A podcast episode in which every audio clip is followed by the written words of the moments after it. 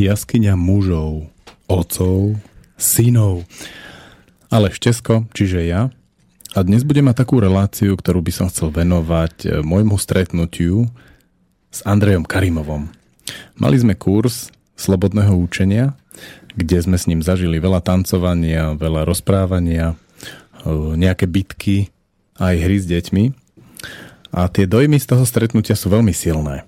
A doniesol som sem troch mojich priateľov, ktorí so mnou zdieľali túto akciu. Keby som to mal tak jednoducho vystavať, tak by som povedal, že jeho úloha u nás je pomôcť nám oživiť naše e, šedé vzťahy s deťmi a šedé vzťahy s partnermi. No a práve na toto by som vás, moji milí priatelia, dnes chcel pozvať. Ahojte. Ahoj. Čau. Čau. Čiže Igor, Maťa a Tereza. A ja. Tak poďme na to. Úplne najväčšia vec, ktorú sme s Andrejom robili, boli určite tance. Uh, alebo respektíve tak by som ešte zarámcoval pre všetkých, ktorí sme tu, že my sme tam boli väčšina poslucháčov tam nebola. Poďme to urobiť skôr ako takú reláciu, ako takú v tých princípoch a to, čo povieme alebo budeme hovoriť, aby bolo také samonosné. Neodrážalo sa to len od toho, čo sme tam zažili, ale trošku to vystavať. Takže keď hovorím o nejakom zážitku, aby to mohol chytiť aj človek, ktorý tam nebol. Takže, ako som už otvoril tému tance, čo bolo asi najsilnejšie, tak robili sme s Andrejom také tance, ktoré sú tradičné, párové, kruhové tance, čiže skupinové, podľa určitej zostavy. A mne sa veľmi na tých tancoch páči, že každá tá skupina, ka, každý tá časť toho tanca, lebo to je trošku ako báseň alebo pieseň vystavané, že nejaká strofa, potom je refrén, strofa, refrén, rieši nejakú, nejakú časť, niečo vo vzťahu. A tam sa veľmi silno otvárali veci medzi partnermi práve pri každom tom jednom stretnutí, v každej tej jednej časti, práve to, čo tam aktuálne bolo. A mňa by zaujímalo, lebo sme tu vlastne dva páry, ako na vás pôsobili tance a čo sa dialo počas tých tancov u vás?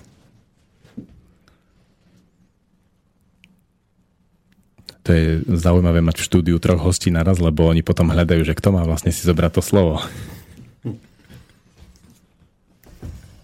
Čo, nechceš začať?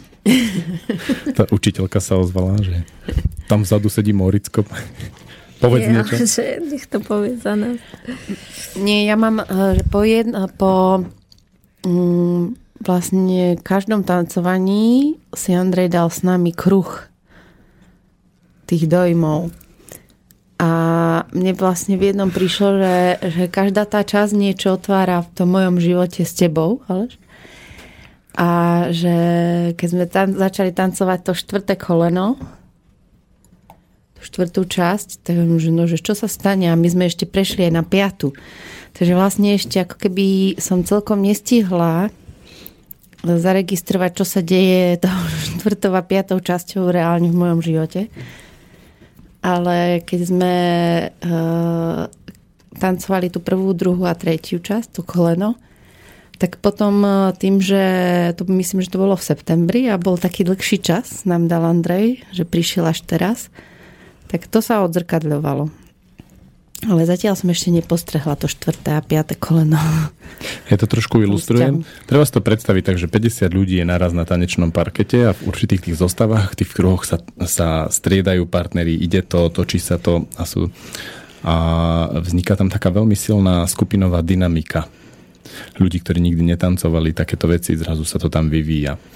No a každá tá časť ako niečo rieši, tak Nemám úplne jasno v prvej časti, ale som si istý, že druhá a hlavne tretia časť rieši dosť vec, ktorú ja si volám, že na to, aby som mohol žiť v šťastnom monogánnom vzťahu s jednou ženou, teda s tebou, Tereza, potrebujem iné ženy. A potrebujem sa s nimi stretávať, pozerať sa im do očí, možno niekedy nič viac netreba, ale toto je na to skoro až nevyhnutné, aby ten vzťah ostal živý.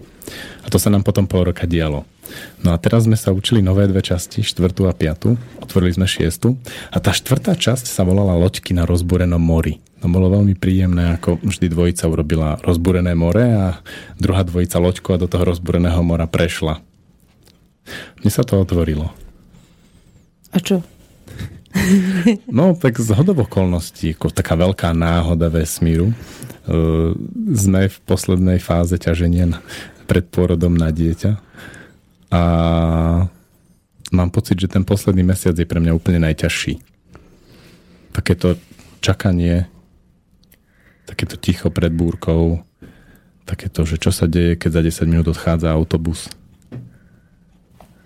Že keď už sa to začne diať, keď už môžem niečo robiť, keď už uh, sa niečo deje, tak to už je fajn. Ale aj som tak trošku vnímal sám pre seba, že to záverečné čakanie bude asi veľmi ťažké pre mňa. Že už nie do čoho pichnúť, všetko je pripravené, už sa len čaká.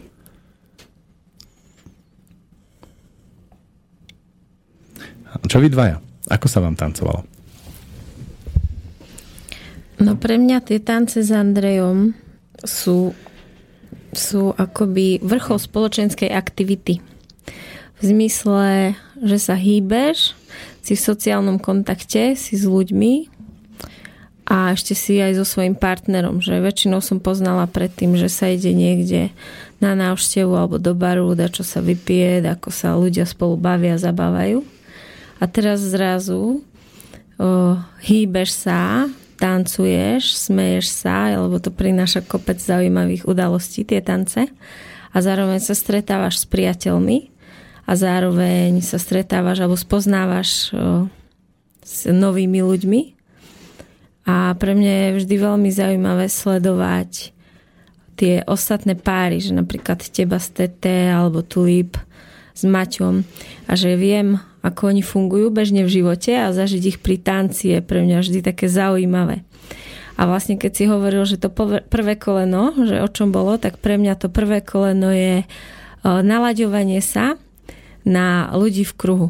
Lebo keď stojíme napríklad 6 párov v tom kruhu, tak sa to vlastne začína tým, že každý pár ide na návštevu k jednému z tých párov.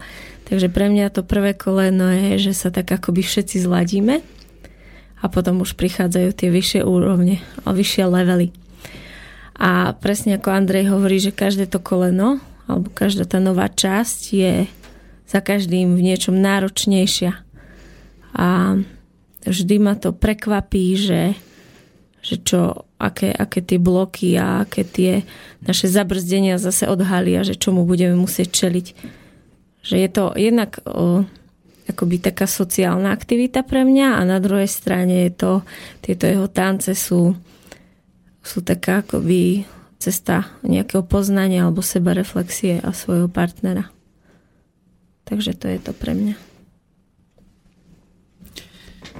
Tak, ja to musím trošku zhrnúť, bo u mňa je to také, že Andrej Karimov bol u nás 5 dní, takých aktívnych, v skutočnosti asi 7. A že čo on tam vlastne s nami robil, mne to príde tak, ako keby nám prišiel ukázať, že takýto dakedy v minulosti bol život a takto sa ozajstne žilo a toto bol muž a toto bola žena a my sa k tomu môžeme vrátiť, pretože tými generáciami, ako sme vyrastali v systéme a čo to všetko s nami spravilo, tak sme to nejako stratili. Takže on nám vlastne prišiel ukázať, že ako môžeme žiť bez toho, aby sme si museli pomáhať takými vylepšovákmi, ako je virtuálna technika, alkohol, drogy a niečo podobné. Že ako sa dá žiť s tou šťavou a ako sa dá žiť ozajstne. A jedna súčasť toho boli tie tance. Ono to bol celý taký komplex, že boli prednášky, bola systém a bojové umenie, čo súviselo s tou silou, boli tance, ale všetko to spolu veľmi pekne súviselo. On je taký, taký megajver života, alebo ako by som to nazval, že on to všetko má také veľmi komplexné. Trošku ako Patrick Bavint. Práca s deťmi, hej? Že on, po, on ako keby uh, u mňa teda uh, zastrešil celý ten život. Od narodenia cez vývoj v muža, potom v dospievaní muža a po smrť, ako sa so smrťou vyrovnať. No a v tých tancoch, ako tu kamaráti hovoria o kolenách, tak tie kolená vlastne boli časti uh, toho tanca a ja som sa v tých kolenách dostal iba k sebe, takej seba reflexii a veľmi som tam pracoval s tým, že čo sa vo mne deje, keď sa mi teraz nedarí mať uviesť, tak ako vidím v ostatných pároch. Čo sa so mnou deje, keď robím chybu občas mi Andrej do toho pichol, že takú, takú, on má také trefné poznámočky, takže tam sa veľa robí s tým, teda aspoň ja som robil hlavne so sebou. Nedostal som sa k tomu, že by som vnímal iné páry, v zmysle nejakej sociálnej interakcie, že ideme vás navštíviť. Nie, ja som riešil len seba a Maťu a vždy, keď sa mi niečo nepodarilo, tak som sa snažil, alebo keď mi Maťa niečo povedala, že tak toto asi takto a takto, tak som sa snažil neísť do tej šitnosti, že, že na čo zase, ale ísť do seba. Takže dostal som sa len po seba vlastne v tých tancoch. Pre mňa je ešte jedna vec v tých párových tancoch, že som nezažila vlastne žiadnu situáciu alebo žiadny zážitok, kde by tak naplno bolo ukázaná tá rola ženy a muža. A v bežnom živote je vlastne tá uh, rola ženy, ja som ju zažila vlastne aj u svojej mamy a v podstate, keď sa pozriem na okolo, takže tá žena rieši aj tú rolu muža dosť výrazne v sebe. A tam to vlastne nie je dovolené. Respektíve tam naozaj tá žena sa učí, že teraz je tu ten muž, ktorý to môže rozhodovať. A on, ten Andrej, dáva veľmi ako zabrať tým mužom v tom, v tom tanci. A zároveň ja cítim, že aj mne žene, že ja naozaj teraz potrebujem to vypnúť, že ja už nemusím. Už je tu ten muž. A to je pre mňa niekedy taká najťažšia tá časť toho, že teraz už sa môžem úplne vykašľať na všetko a si tu ty. A aj keď robíš tie chyby, keď sme začali prvýkrát, to bolo to najťažšie. Že je danenky, no zase si to nepamätá, zase ide kroky a tak ďalej. A to bolo to najťažšie, že to môžem pustiť a ty ako muž to môžeš viesť a môžeš to viesť s chybami. A to je pre mňa najsilnejšia časť toho stretnutia v tom tanci. Pre mňa bolo veľmi zaujímavé e, ten jeho psychologický dotyk s tým. E, lebo vnímam odvtedy, ako som si to vyskúšal, že takúto istú túto kvalitu má aj slovenský folklór trebárs. Ale keď pozerám na vystúpenia slovenských e, folklórnych súborov, tak to vyzerá skôr ako také múzeum alebo mauzoleum máš a chýba tam ten psychologický presah. Kdežto Andrej tými svojimi presnými vhľadmi okamžite na rolu muža, ženy a ten, ten príbeh za každou to jednou, za každý to jednou časťou e, bolo cítiť, že je veľmi skúsený terapeut s mnohými terapiami za sebou a silnou psychologickou praxou a že tie psychické problémy súčasných ľudí veľmi aktuálne v tom tanci sú. Ten presah toho tradičného, niekoľkostoročného s tým súčasným bolo pre mňa úplne magické, lebo vo folklore som nikdy nevnímal túto rovinu. Ak by nás počúval nejaký slovenský folklorista, ktorý má tento presah aj treba na naše tance, tak by nám hodne pomohlo, keby treba sa ozval a do budúcej toh, tejto akcie sa s nami zapojil treba s nejakým slovenským tancom. To by mohlo byť hodne zaujímavé. Hmm. S tým výcvikom mužov to bolo veľmi ťažké, pretože muži naozaj dostávali veľmi zabrať. Lebo ženy z tej svojej trošku mužskej pozície, v ktorej sú, aj musia rozhodovať, starať sa o rodiny a tak ďalej, dostali ako úlohu to pustiť a vlastne sme tak ako si pripravili tú okolnosť e, na, na e, kurze, že sme dovolili aj ostatným sa starať o deti, nielen vlastným matkám a tým, ako tomu matky to mohli tak pustiť, ale muži, či už e, keď sme bojovali, alebo keď sme tancovali, alebo aj keď sme robili s deťmi, keď sme sa hrali s deťmi, tak dostávali fyzicky veľmi zabrať. A to bolo také príznačné, že keď e, sa mužovi tie veci dejú cez telo, tak on celkom aj chápe a celkom vojde do svojej sily. Pravdou vie, že väčšinou sme robili veci, ktoré sme mali väčšinu života zakázané. Bojovať, hrať sa silové hry s deťmi, robiť nebezpečné veci s deťmi a podobne. Takže to bolo, to bolo veľmi oslobodzujúce to môcť začať robiť pre mňa ako muža a vojsť do tej svojej sily. A veľmi fyzicky vyčerpávajúce. Bolo zaujímavé napríklad, mm, do akého veľkého kyslíkového dlhu som až, do, až vedel vojsť pri tých aktivitách s deťmi alebo pri tých aktivitách s ostatnými mužmi. To sa mi pri bežnom plávaní alebo behaní nestáva. To vzdám skôr. Ale aj pri tých hrách s deťmi mal veľmi jasné role Andrej. Kde mm, tiež keď sme sa stretli po kruhu, tak bolo jasné, že toto je tá rola tých mužov v tých hrách. Toto je tá rola tých žien, čo častokrát vlastne sa to stiera ešte u nás. Ešte on to má úplne jasné, že toto ženy, toto muži a toto deti. A tie deti to mali úplne jasno. Kde, kto, ako. A bolo veľmi pre mňa pozoruhodné pozorovať ich, ako je pre nich dôležité, že ste tam boli vy muži. Že naozaj často sa, stá, často sa deje, že sme mami s nimi oveľa viac. Že im tí otcovia chýbajú. Alebo tí iní muži. Na čom to vidíš v škole? že keď majú možnosť byť s vami, s Igorom alebo s tebou, tak uh, nech robíte čokoľvek, tak sú s vami. To je také klíše, hej, že učiteľ má nejaké výhody oproti učiteľke. Ale skús to tak rozšíriť, lebo tam bola Andrej to dokázal urobiť tak, respektíve sme to zorganizovali tak, že tam boli e, prvé dva dní iba deti našej školy a hrali sa s rôznymi cudzími mužmi, ktorí tam prišli špeciálne za týmito hrami. Čo si tam videla?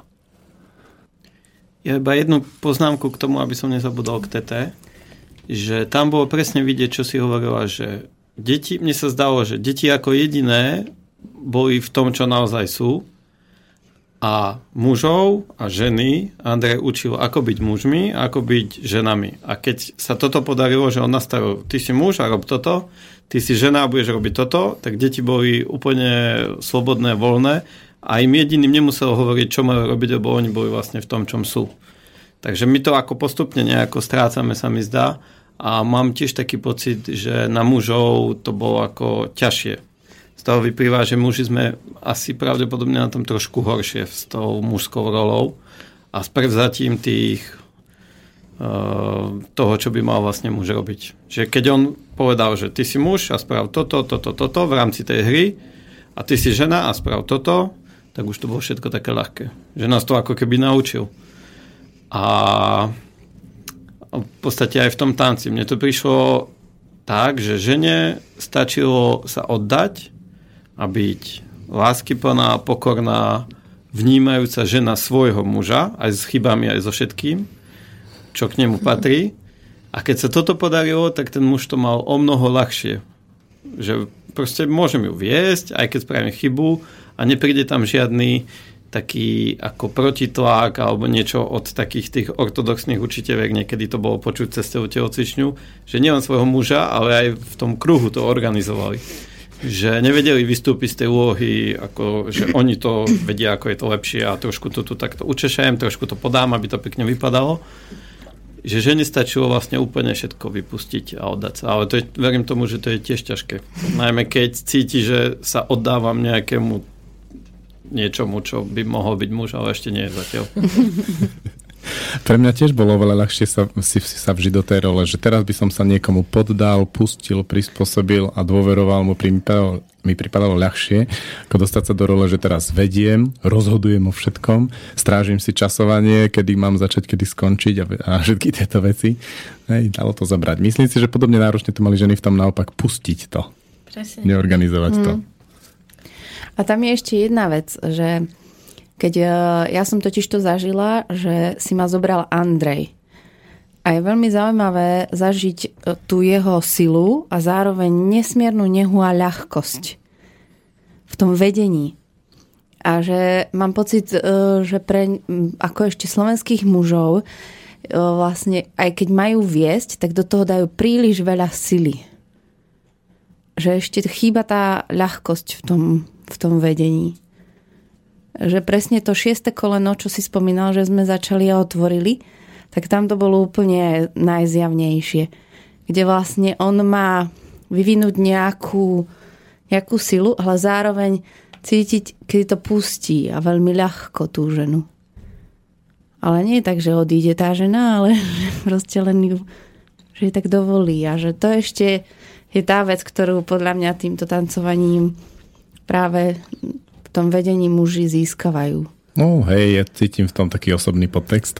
Takže v septembri pokračujeme a v novembri opäť. Tým, že, že urobil tú zábavnú hru, kde sme si menili všetkých možných partnerov, tak som to zažila vlastne u viacerých mužov. Že, že vlastne ešte ako sú v sile toho vedenia a že ne, ešte im chýba tá ľahkosť v tom vedení.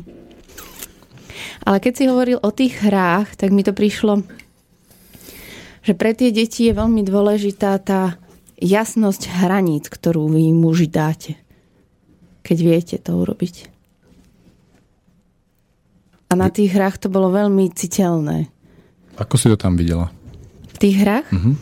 Že tam to bolo, že proste takto to je, je tam vytvorený ten priestor, čo ten muž naozaj reálne robí. On to tam úplne naplno ukázal. A vlastne my sme naozaj len dotvárali ten priestor tie ženy. Dotvárali sme to, čo tam vlastne ste vy muži vytvorili tým priestorom. Tam bolo tiež zaujímavé sledovať niektoré tie ženy, ako mali potrebu dotvárať tie nedokonalé mužské hmm. tvor, výtvory v tých, v tých hrách. Hej. Napríklad sme mali fyzické hry, kde muž robil nejakého krokodíla a deti mali pred ním niečo riešiť, alebo okolo neho niečo riešiť v rámci pravidel.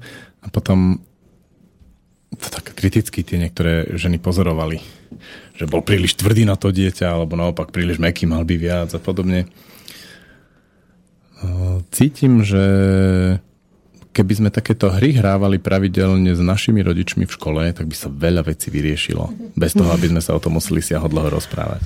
Mm. Čo je ale pre mňa pozoruhodné, že aké ťažké je dostať na, tak, do takýchto nejakých činností hodne zmysluplných práve otcov. To bol pre mňa najväčší zázrak tej akcie, že tam toľko tých otcov prišlo. Tie matky museli dobre zapracovať na tom, ako ich tam dostať. Alebo možno deti. Hej. To vie, vidíš, to je zaujímavá vec, že kto viac pracoval, či deti, či ženy. Keďže väčšinou v rodinách velia deti no. a s, s pomocou žien, tak asi, asi je to jasné. Myslím si, že už aj Andrej má také meno, že veľa o ňom je počuť a v podstate niektorí muži to sami začínajú cítiť, že sa chcú spojiť s tou svojou silou. My sme boli s Ičom pred pol rokom v Čechách na jednom seminári a iba chvíľu sme tak rozprávali o Andrejovi. A bol tam jeden, jeden chalan, teda muž, už dospelý, otec troch dcer, ktorý po po našich pár vetách úplne hlboko a silno pocitil potrebu, že on sa s tým Andreom musí stretnúť. Že on vlastne ešte v svojom živote nezažil ten vzor toho skutočného muža, ako to vôbec vyzerá. A od vtedy to mal proste hlave, že keď ten Andrej príde, tak on príde on, ten náš kamarát teda naozaj prišiel, prišiel už, od, prišiel už v útorok a vlastne si nenechal ujsť ani jednu minútu, ani jednu dielňu a nasával. Nasával ako huba. A myslím si, že stále viacej chodí mužov, ktorí presne s tou svojou silou sa chcú spojiť a vedia, že ten Andrej je ten kanál. Tak si ho nenechajú ujsť. Pre mňa to je tiež pozoruhodné, že tu bolo dosť veľa mužov, pretože tá, ten spôsob, akým Andrej pracuje s mužmi, je hodne neľutostný Eh, či už im dáva veľmi priame eh, kritické poznámky pred 50 ďalšími ľuďmi. Ale pre mňa je pozoruhodné, ako to funguje. Že keby to urobil ktokoľvek, tak prídu veľké výčitky, pocit viny a tak ďalej. Ale on tým, že to urobí úplne čisto a priamo, bez akéhokoľvek ponižovania, tak eh, a svojím spôsobom tá forma je veľmi ponižujúca, ale on to vie urobiť, nechápem ako tak, že vlastne s tým tí muži pracujú a chcú stále viac. Mali sme takú scénu, keď sme trénovali práve systému, kde sme robili jeden prvok v takom točení sa, útočníci chodili a ten točiaci sa ich tak dával dole a veľmi nám, nám to ukazoval a my sme to mali na ňom skúšať a sa tí muži tak spustili, že začali do neho riadne dobiedať. Ako takí mladí vlci sa všetci premenili na takých, takých pubertiakov riadnych, že vyskúšame teraz Andreja, čo to dá. A on bol absolútne geniálny, že so zavretými očami vedel veľmi presne každého, ako na ňo išiel reagovať presne tak, ako na ňo išiel. To znamená, ak išiel niekto na ňo slabo, len to chcel ukázať, tak on ho tak slabo zložil. Keď išiel niekto tvrdo, tak ho tvrdo zložil. Ale aj v tej tvrdosti dokázal to urobiť tak, že to bolo veľmi presné a bez ublíženia. To bolo pre mňa fascinujúce, lebo sme na ňo lietali v kuse a zo všetkých strán a on to veľmi presne a citlivo rozlišoval a veľmi presne každému naložil, ako bolo treba. Keď boli niektorí veľmi vlčí, tak si ich pridržal pri zemi, ešte im dal hlavu na nohu, citlivo, ale pridržali ich. Mm-hmm. Oni si z toho zobrali to, čo si mali to bolo fascinujúce pre mňa. Pre mňa bol ešte jeden zaujímavý moment, eh, že keď eh, sa niečo podobné dialo, ale v, teraz v skupine už ľudí nie na systéme, ale v akomkoľvek kruhu, a e, začala sa tomu objavovať, čo sme všetci videli, že to dieťa začína to mamou tak manipulovať a viesť, tak vedel veľmi presne a jasne tej mame pomenovať, čo sa v tej chvíli deje. A že tá mama vlastne sa stáva sluhom tomu dieťaťu.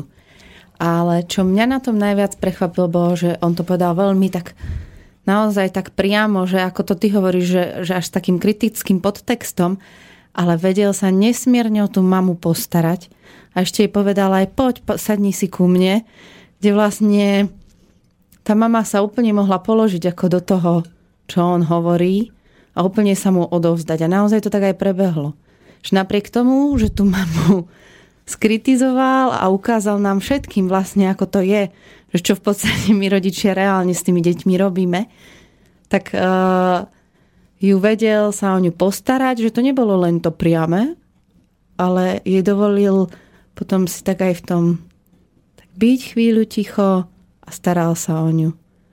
A sedela pri ňom. A to bolo pre mňa veľmi veľká skúsenosť. Zažiť, že vlastne ako to vie urobiť a postarať sa potom ešte.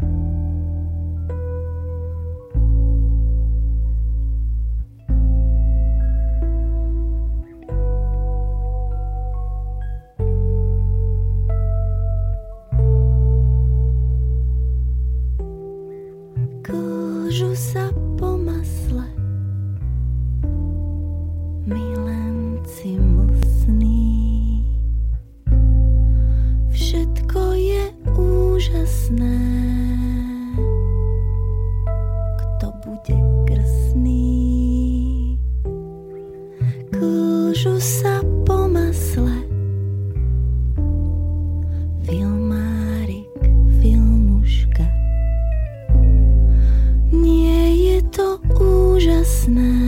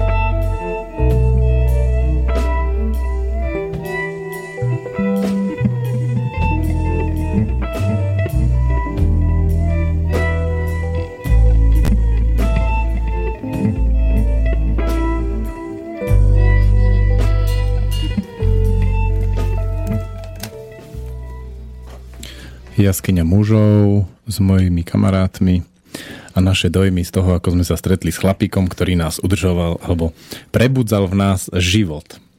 Rôznymi spôsobmi. Cez tanec, cez boj, cez hry s deťmi, cez rozprávanie.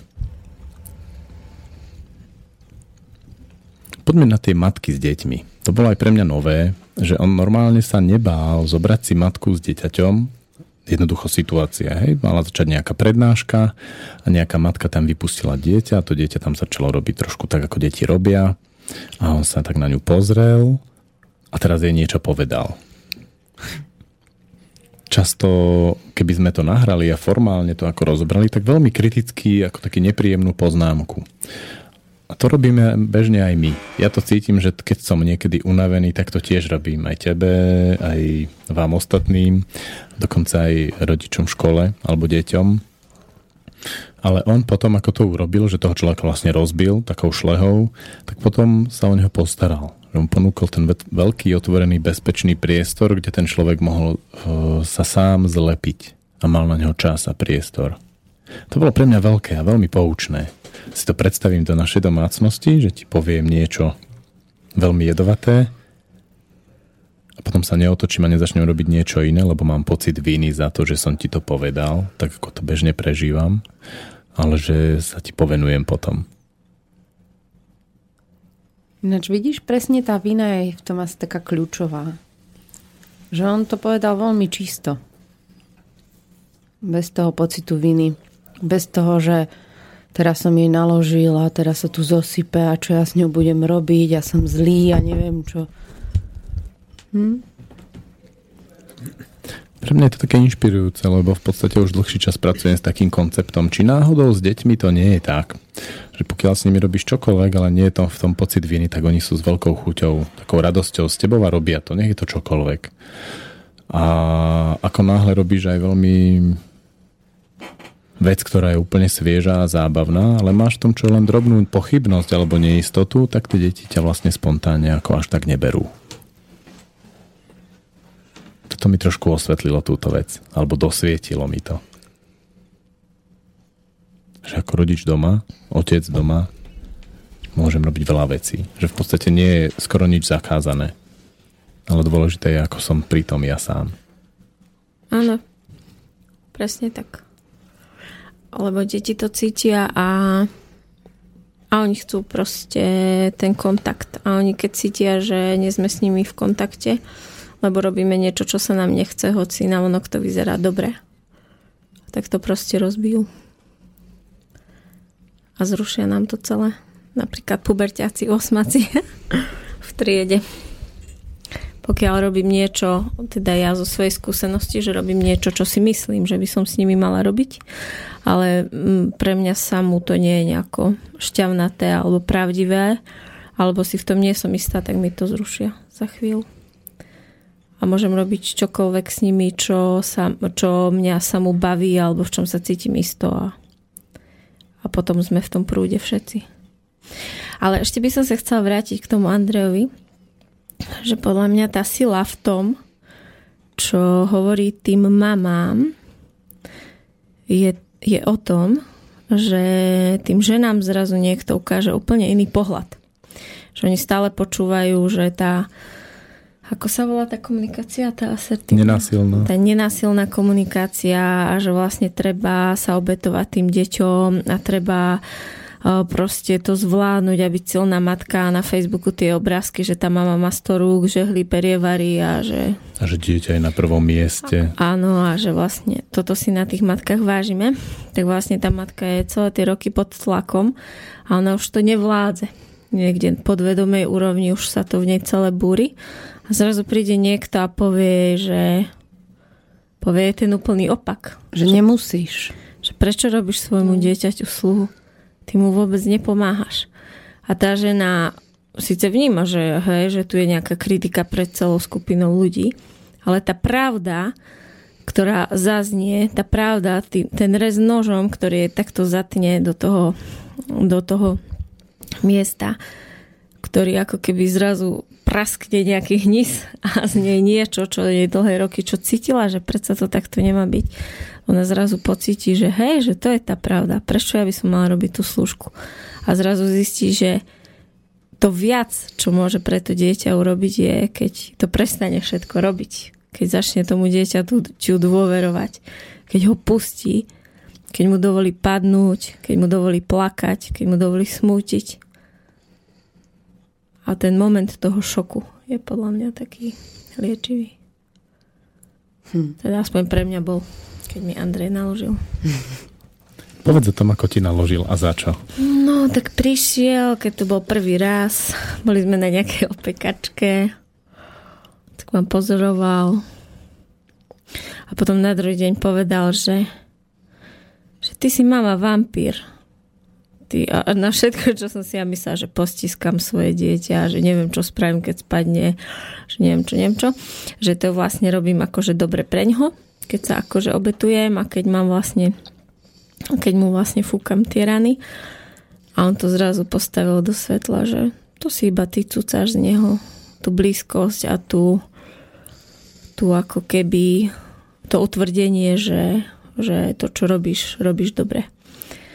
A ešte na pár situáciách mi proste ukázal, že, že je to trošku inak, no a ostala som taká z toho veľmi prekvapená. Ale cítila som, že je tam niekde pravda. A ten pocit bol kľúčový. A potom už vlastne len tá hlava hľadala to pochopenie, ako to on vlastne myslí.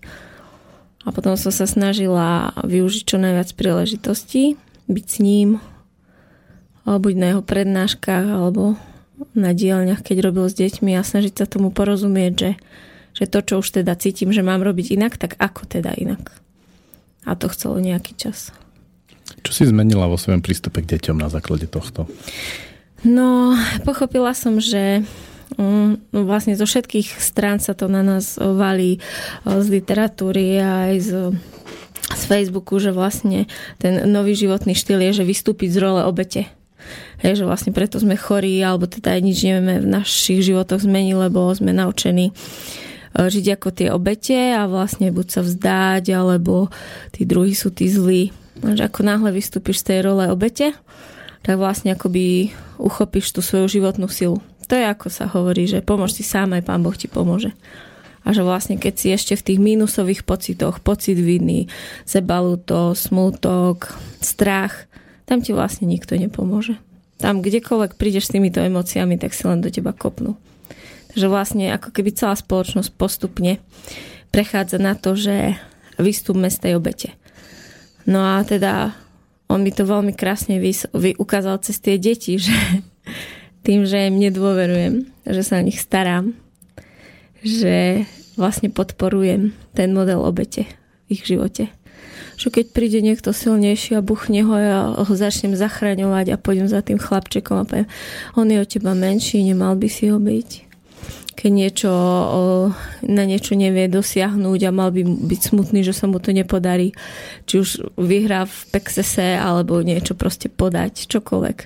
A ja prídem a spravím to za ňo, tak to je chvíľková radosť, ale podporujem v ňom model toho neschopáka, ktorý je odkazaný na pomoc pomôcť niekoho iného.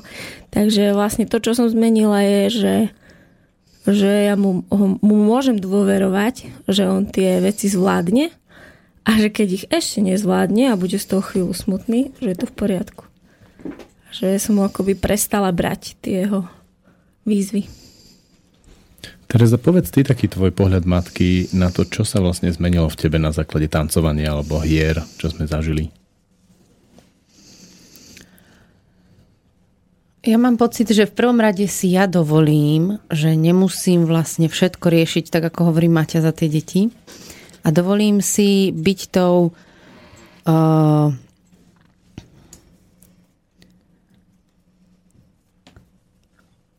matkou, ktorá vlastne tie deti nechá padnúť na hubu. A to je asi pre mňa najdôležitejšie, že že síce najťažšie no, niekedy pre mňa bolo zachovať ten ako keby nadhľad na tou situáciou pred inými ľuďmi. Lebo ešte bolo pre mňa ťažké, aj keď som si uvedomovala, čo sa deje, ostať tou triezvou v spoločnosti ľudí. A teraz mám pocit, že, že práve po týchto stretnutiach si to viem viac dovoliť. Že hej, že v tej reštaurácii začne teraz plakať alebo niečo, bo ja poviem toto nie, alebo toto dosť a že ja sa z toho nezosypem. Že sú tam tí ľudia a to dieťa plače a teraz ja vyzerám ako zlá matka. Ale že vlastne si dovolím vyzerať ako zlá matka. To je asi pre mňa taký moment. Igor. Igor, ty si otec a otčím zároveň. Daj nejaké poučenie pre teba. Čo, čo, čo si ty videl? No, táto debata je veľmi zaujímavá, lebo ja vždy, keď mám nejakú myšlienku, tak potom 3 až 4 poviete, teda vystriedame sa 3 kola a ja už vôbec neviem, čo som chcel povedať. Potrebuješ do toho skákať, neboj sa. Oh, no, čo som ja videl, je z tohto, ako si ty vravel, Aleš, mi vyšlo jedno také poučenie, že ten Andrej naozaj nakladal kde komu. A nikto to tu vlastne ešte tak nepomenoval presne. On naložil napríklad typom takým, že prišla mama e, s dieťaťom, ktoré tam robil scény, robil si z nej vlastne toho otroka, sluhu, no niečo, on to videl a povedal jej, poď, stop, poď ku mne, ty si nekompetentná, nemáš hlavu. No a toto keby niekto povedal ako bežne niekde, tak to ako sa človek urazí, odíde, otočí. Ale vlastne nikto ani z nás, ani som nezažil na radi s deťmi niekoho, že by takáto reakcia prišla. A z toho mi vyplynulo asi to, že ty môžeš nakladať, pokiaľ sa vieš postarať. Teda môžeš nakladať do tej miery, pokiaľ sa vieš postarať do to. A my asi veľakrát, veľakrát nakladáme aj nad tú mieru, že sa vieme o to postarať. Čiže my bežne nakladáme, že nie, čo by mala, čo by nemala a už sa o to nevieme postarať a z toho vznikajú tie konflikty. A my toho Andrea sme všetci tam brali a naozaj tam boli e, ľudia aj s dlhoročnou praxou, aj okolo 50 čo vychovali deti, čo možno už majú aj vnúčky, čo učia dlhé roky a čo si možno e, o sebe mysleli, že aspoň do určitej miery niečo zvládajú tú rolu. A on nakladal všetkým. Čiže z toho mi vyplýva, že my sme brali ako takého, takého majstra, takého strička, ktorý sa o nás všetkých vie postarať a nikto nešiel, aspoň neviem o človeku, že by šiel do, na zadné do takej miery, že by sa otočil a odišiel, alebo že by to zbral úplne zle. Takže to je pre mňa také poučenie, že môžem aj žene, aj deťom nakladať, pokiaľ sa viem o to postarať. A to druhé poučenie bolo s tou úprimnosťou, čo tu dievčatá hovorili, že ako byť v tom s deťmi aj so ženou v, v tej úprimnosti ako v tom sám sebe. Že presne nefunguje to, že ja idem na Andrea jeden víkend, potom si prečítam Naomi Aldorf, potom si vypočujem Dušeka a už môžem prísť k deťom a robiť s nimi čokoľvek, lebo to nie je to moje. A kým to ja si nevezmem do seba a nespravím z toho to svoje a neprídem s tým svojim, tak deti ma pošlú kade ľahšie a budú cítiť, že to nefunguje. Že proste tam idem niečo naanimovať a vôbec to nevychádza zo mňa. Čiže tá práca je asi trošku taká zdlhavejšia. Že keď to eh, spravím na sebe, tak už nemusím nič pozerať ani čítať a už len tam prídem a som a tie deti to zožerú a navyše majú zo mňa aj taký osoch. Takže tieto dve. Že tá úprimnosť, um, Patrik Balin do tom hovorí autonómia, hmm. to je taká celoživotná práca na všetkých, byť autonómny. No a druhé potom, že keď nakladať, tak do tej miery, že to viem zvládnuť, ako ten majster sa o to postarať. A zároveň pre mňa pripustiť si, že ako si to hovoril s tou, že keď tie proste veci cítim, že mám tam tú hlavu a som v tom, že toto viem, to je jasné s tým dieťaťom, tak to urobím.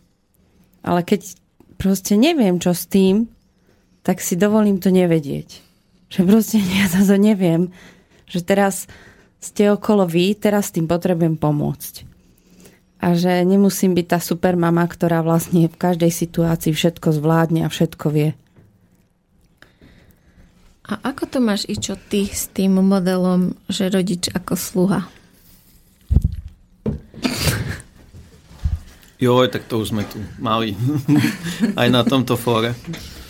Áno, ja som žil v tom 2-3 roky.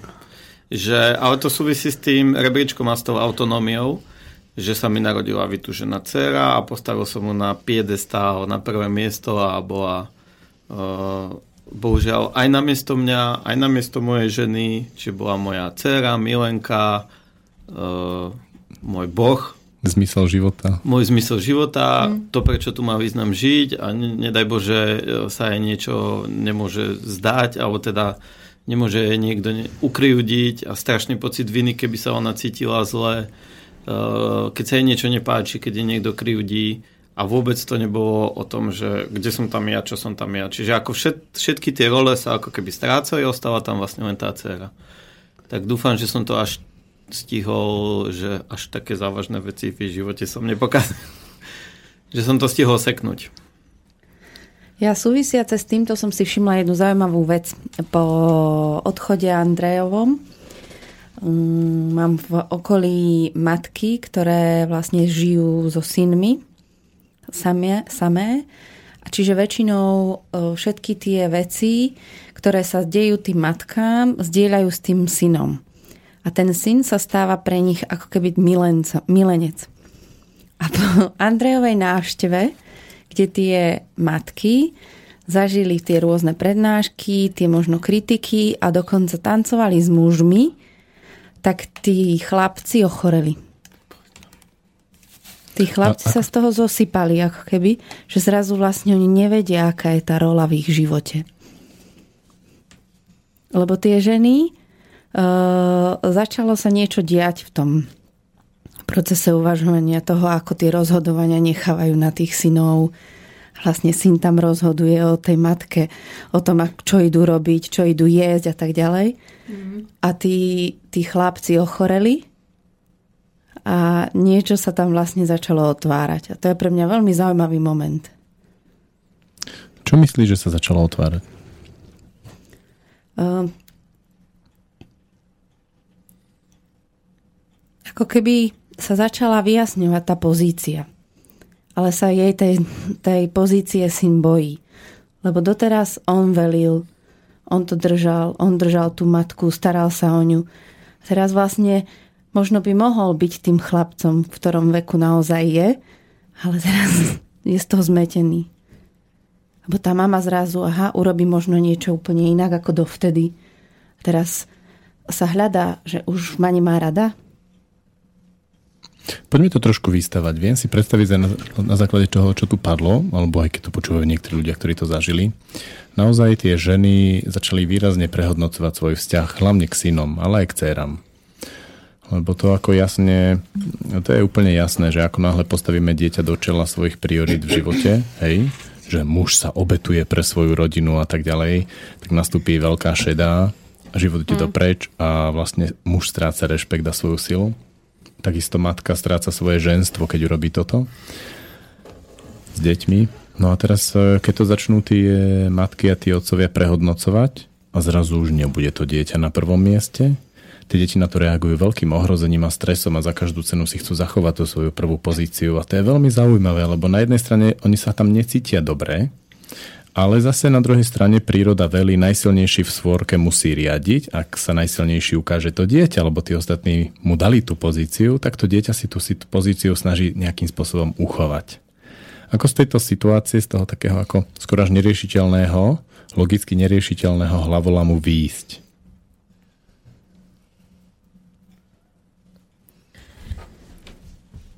No podľa mňa, keď žena nemá toho partnera, že žije sama s tým synom. Je to akoby taký začarovaný kruh. Že na jednej strane sa nemá o koho oprieť, takže je pre ňu ťažké ostať sama, ten rodič dospelý a dovoliť dieťaťu byť dieťa. Na druhej strane to, že dala syna na to miesto partnera, tak ten partner akoby tam ani nevie prísť, lebo to miesto je vyplnené.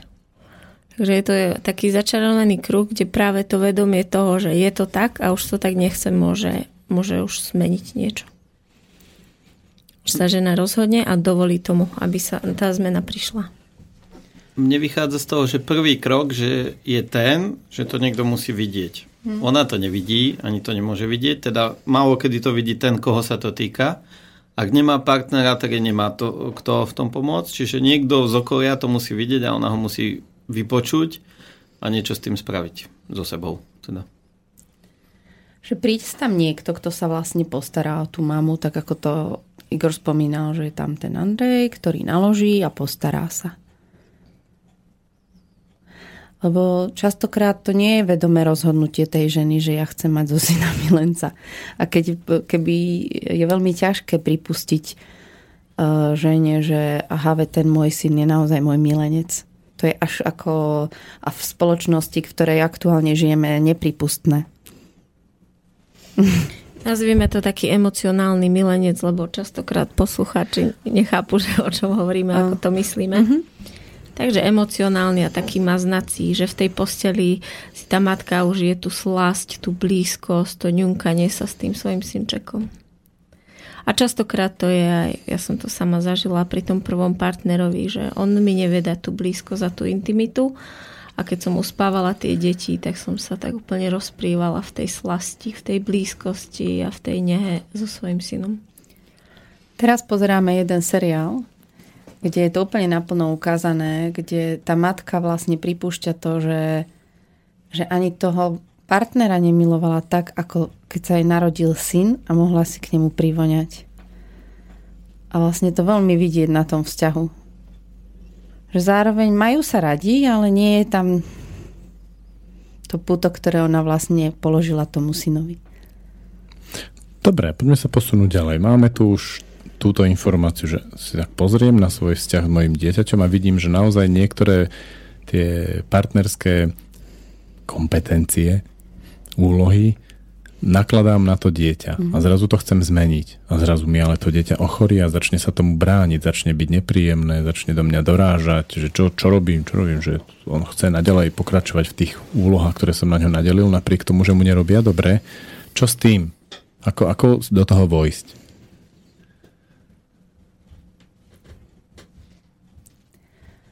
Podľa mňa už moment toho, že, že si to dovolí vidieť. Už... Tu, tu sme už boli. Už si to dovolila vidieť, už chce vybojovať ten boj, chce nejako tam dať niekoho iného, chce pozvať do toho života treba z ďalšieho muža, z ktorému chce dať vyššiu hodnotu, ale to dieťa sa tomu aktívne bráni. A deti sú veľmi dobré v tom, mm, ako sa aktívne bránia. Napríklad príde nejaký cudzí muž a to dieťa na ňo navlečie neuveriteľné také pasce alebo také búdy. A tá matka, keď to počuje, tak je veľmi ťažko. No ja tu vidím také dve cesty. Jednu tú cestu späť do tej minulosti, lebo to, čo hovorila Tete, že málo kto sa rozhodne vedomé, ja si dokonca myslím, že nikto sa preto nerozhodne vedomé. A je to úplne takéto najjednoduchšie, čo sa ti stane. Ja som si žiadnu knihu nečítal o tom, ako mám z sérii spraviť milenku, partnerku alebo niečo. Ani nikde som sa to neučil. Hmm Proste je to niečo, čo som si ja doniesol zo svojho detstva, zo svojho života a stalo sa to úplne samozrejme a bolo mi naopak veľmi divné, keby mi niekto hovoril, že toto je zlé, alebo že mám sa inak správať ku svojej cere. Alebo keby to vôbec niekto pomenoval. Že alebo keby to vôbec niekto pomenoval v tej dobe, tak by som si myslel o ňom tak ako, vieš, staraj sa o svoje, ja aj dávam všetko, čo viem a všetko to najlepšie zo seba. Ale je to taká medvedia služba pre tie deti častokrát, teda vždy Takže jedna tá cesta je do minulosti, že sa vie cez nejakú regresnú terapiu alebo cez niečo vrátiť, že kde to vzniklo a ako sa to dá riešiť. A druhá tá cesta je do budúcnosti cez prítomnosť, že má pri sebe nejakého partnera alebo niekoho, kto mu s tým pomôže a k tomu to v tej chvíli, keď sa to deje, pomenuje. Bez toho, aby on išiel do takých tých žabomyších pretlačačiek, že a ty, aj ty, aj ty, že to bude vrácať ako naspäť odrážať, pingpongovať Takže keď mu to v tej chvíli pomenuje, on si to vie spracovať a zase mu to pomenuje a zase si to vie spracovať. Tak to takéto také dve cesty. No. Len ako málo kto, ja mám to šťastie, keď máte tu na mňa kýva, že sa mi to zatiaľ nedarí.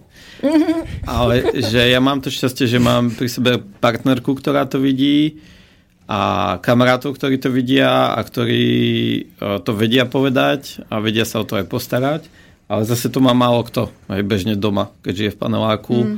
A proste je to ľahšie v tých partnerských vzťahoch, kde nie je matka, otec, ale kde je matka, otčím, alebo otec, macocha, macocha je také škarčie ako očím. Že ten partner, ktorý nie je krvne spojený s tým dieťaťom, to vidí o mnoho ľahšie. A teraz ešte ja do toho vstúpim, že čo mne príde v tom celom je, keď je nejaké spolužitie viacerých ľudí, tak tamto jednoznačne ako tí rodičia, ktorí žijú s tým dieťaťom sami, majú vyhraté. Že sa ako keby tá spoločnosť ľudí o to vie postarať oveľa viac ako to, ako si to povedal Igor, že keď som sám v tom nejakom zavretom byte, tak to ide podstatne ťažšie. No, to je skoro až nemožné, by som povedal. Že vtedy veľmi ľahko prežijeme celý ten život tak a vychováme zase ďalšiu generáciu, ktorí si to budú musieť riešiť sami. Presne a pre mňa je veľmi zaujímavé, že ako na sebe vôbec nevidím, kedy mnou tie deti manipulujú a ako náhle je pri mne niekto iný, aj tam obyčajná hra na to, že o jedle mama a syn, alebo proste na tebe čo, alebo na Alešovi. Vidím to hneď a mi to príde neuveriteľné, že že po tých skúsenostiach, ako ešte si vás vedia tie deti tak ľahko proste namotať na prst, že, že tie hry vedia tak vystavať a tak ľahko do toho padnete, že pri vás to nechápem a pri mne je to také, že to nemám šancu vidieť vôbec. Keď to robím.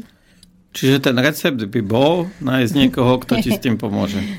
Asi aj. A keď nie, tak musíš prísť niekde do komunity ľudí, kde s tým vedia robiť a neboja sa to pomenovať.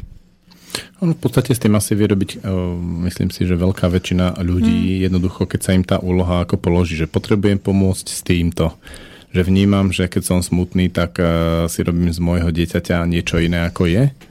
A keď sa to takto pomenuje, tak si myslím, že väčšina ľudí, keď sa na pozerá na tvoje fungovanie s dieťaťom, ti vie veľmi pekne, úprimne a čisto zareflektovať, kde si. Hm, že požiadať o pomoc. Hej, hm. že ten sedliacký rozum na ňo sa dá spoľahnúť.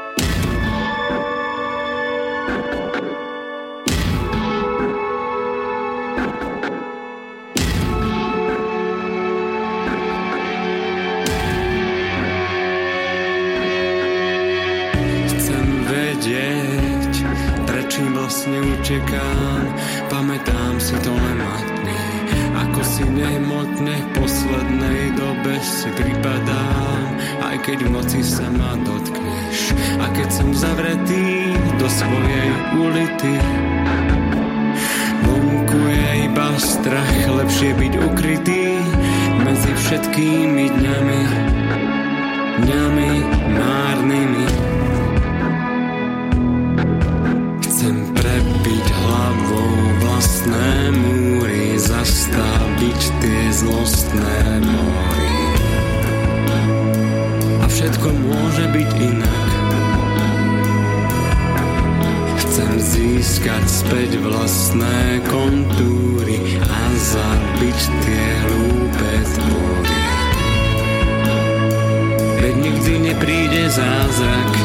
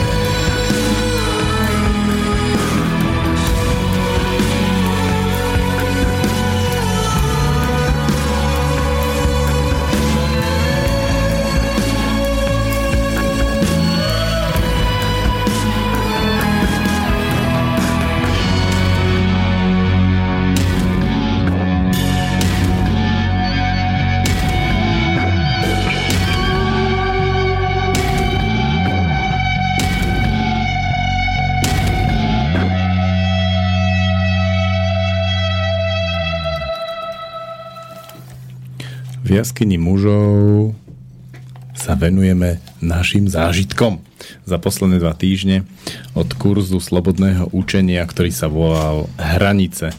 Ako vymedziť e, v rodine, svojej žene, ale aj deťom a aj pubertiakom hranice.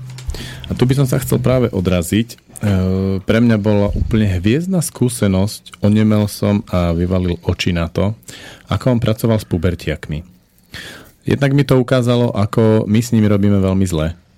Pretože s pubertiakmi v školách alebo vôbec aj doma, to je taká špecifická téma.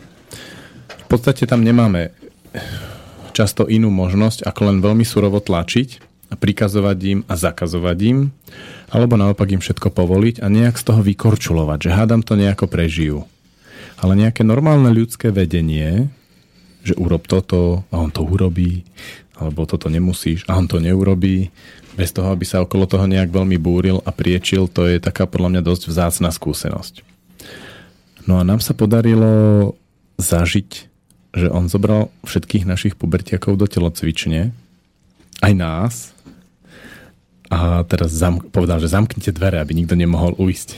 tak sme zamkli, aby nikto nemohol uísť, ale na druhej strane ich nenútil to robiť, pokiaľ nechceli. Každopádne potom sme hrali hry, a pracovali v dvojiciach, dokonca chlapci s dievčatami a podobne, čo je hlavne v tom veku 4 až 6 e, veľmi náročné. Robili sme. A nakoniec robili všetci tí pubertiaci a robili s obrovským nadšením. A pre mňa to bolo úžasné, ako on robil hry, intimitu, pokyny a zároveň potom aj silové hry, také skupinové výkonnostné výzvy a podobne takým spôsobom, že aj u nás, kde sú naučení teda sa celkom ako vedieť, povedať, že nie, mu to všetci robili.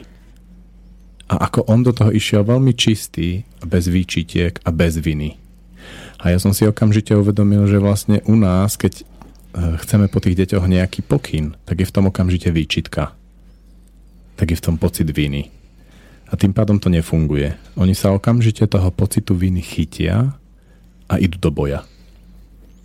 A dospelý, ktorý tú výčitku nemá, ten pocit viny tam nedá, tak je pre nich zaujímavý.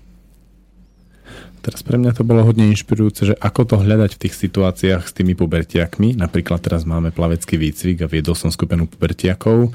Ako im zadávať pokyny bez toho, aby tam tá výčitka bola. A či tam bola alebo nie, sa dalo veľmi pekne vycítiť práve na základe ich reakcie. Keď som po nich chcela aj úplne ako blbosť, ale bolo to veľmi čisto podané, tak to hneď urobili ako náhle som urobil, som im dal pokyn na celkom ako fajnú aktivitu, ale nebol som celkom svoj, tak okamžite sa mi do toho obuli tí pubertiaci a v podstate to aj odmietli.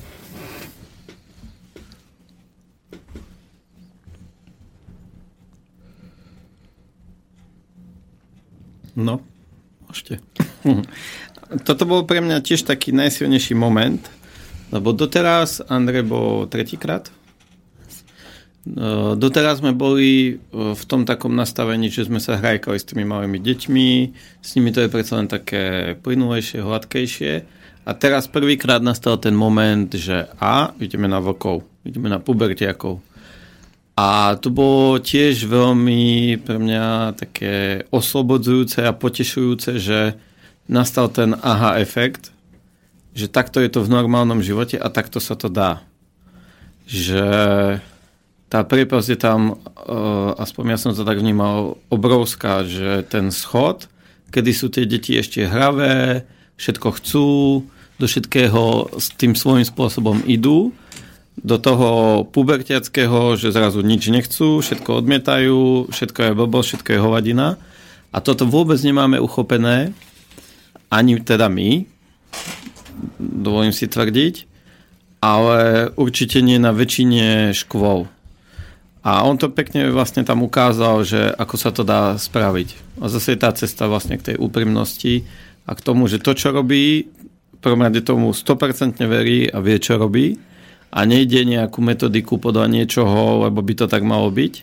A on presne vedel, že toto je to, čo vy teraz potrebujete a bude to pre vás dobre. A tú istotu oni veľmi cítili. Lebo aj ja, keď prichádzam za pubertiakmi a poviem im, že dajte si 10 šírok, ale už keď za ním idem, tak mám v sebe tú takú, no a e, nebudem potom s nimi menší kamarát, keď ich budem do toho nútiť, alebo však nech nemusia, však nemusia robiť, no čak čo. Ja viem, že to ako by bolo pre nich dobré, ale to nemusia. Hej, že ja nemám tu, no, e, neprichádzam za nimi s tou 100% istotou, že toto viem a toto spravte. Jednoducho, dve slova, koniec, mohol by som odísť a hneď by to fungovalo. Si myslím. Takže toto bolo veľmi, a vnímam to ako taký otvorené dvierka do budúcnosti a keď tomuto sa budeme dlhšie venovať, tak sa nám to ako keby celé uzavrie.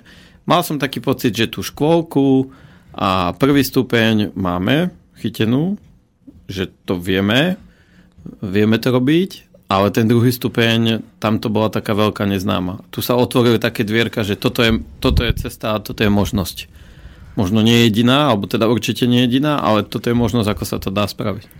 Trošku to ukázalo ale tú autonómiu učiteľa, že čo to vlastne je, že ako to no. vyzerá, keď e, učiteľ je autonómny a zadá pokyn a dokonca aj taký uchylný alebo uchylný, ako veľmi ťažký pre deti, e, pre nás nepredstaviteľné napríklad zahrať si hru, kde výstupom bude, že sa môžu dvojica poboskať pred ostatnými, pred celým druhým stupňom. A jemu to proste zjedli bez akéhokoľvek skoro až zaváhania a náramne si to užili. To bolo veľmi fascinujúce vidieť, ako vlastne vyzerá taká autonómia dospelého človeka.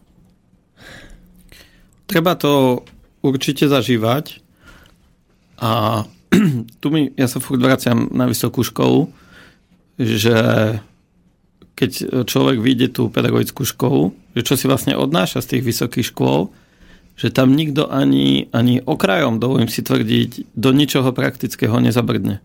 Máme tam tú vývinovú, vývinovú psychológiu, d, d, d, d, vieme všetky tie, uh, všetky tie obdobia, ako to má byť, ale nikto tam nerobí naozaj s deťmi. A nikto sa nestretáva s tým, že áno, prídete do školy a budete to mať takto. A môžete s tým robiť takto. A možno, že keby sme začali skôr, nie už uh, si to objavovať pracne sami, na deťoch a už na tých vysokých školách, keby boli Andrejovia a mnohí iní, bo ja verím tomu, že my máme na to kapacity, ktorí by to mohli robiť aj na Slovensku a už na tých vysokých školách, tak by to mohlo inak fungovať. No to som trošku zamudroval. Hej, troš, trošku ti ušlo. Ale každopádne, uh, ako študenti majú možnosť prísť napríklad k nám do školy a zažiť si to. Ano, tak vlastne vznikol aj ten kurz. Tam bolo pár študentov, prišli, odpracovali si to a zadarmičko si užili kurz za dosť luxusný. Ja by som chcela ešte k tým hrám uh, s pubertiakmi povedať, že netrúfam si E, predstaviť, že ako by to vyzeralo, keby robil tie hry sám, alebo možno, že iba ty, keby si mu sekundoval. Ale pre mňa bol dôležitý moment, že okrem Andreja tam bolo 5 dospelých žien a bolo tam 5 dospelých mužov. A keď Andrej zadal, že postavte sa v telocvični, chyťte sa za ruky do dvojic, chlapci a dievčatá, tak prvé, čo tí pubertiaci urobili, sa pozreli na tých všetkých dospelých, čo urobia. A keď videli, že tí dospelí to urobili ako niečo najsamozrejmejšie na svete, ako keby o, nič prirodzenejšie v tej chvíli nemohlo byť, ako áno, postaviť sa do dvojic a začať sa tam hrať, behať a šaliť. A oni si to načítali, že keď pre tých dospelých to je v poriadku, tak oni už nemali o čom pochybovať. Tam nebol žiadny priestor na nejaké hry a na nejaké pochybnosti. A toto presne tí pubertiaci robia a toto presne robia deti, že oni sa proste vždy pozrú na nás. A keď vidia nás v tom pevných, tak oni to proste spravia. Hej, tu je ten problém, no. že ako náhle ako rodič alebo učiteľ v triede mám očakávania, že to budú robiť a ne, neprúdim si v tom svojom, tak v tej chvíli oni vlastne do toho nejdú. Pre mňa z toho vyplýva jedna taká moja pracovná otázka. Tá je, že čo je pre mňa na nich iné ako pre tý, pri tých mladších deťoch, lebo tam cítim, že viem sa postaviť, viem povedať a rozhodnúť a urobiť.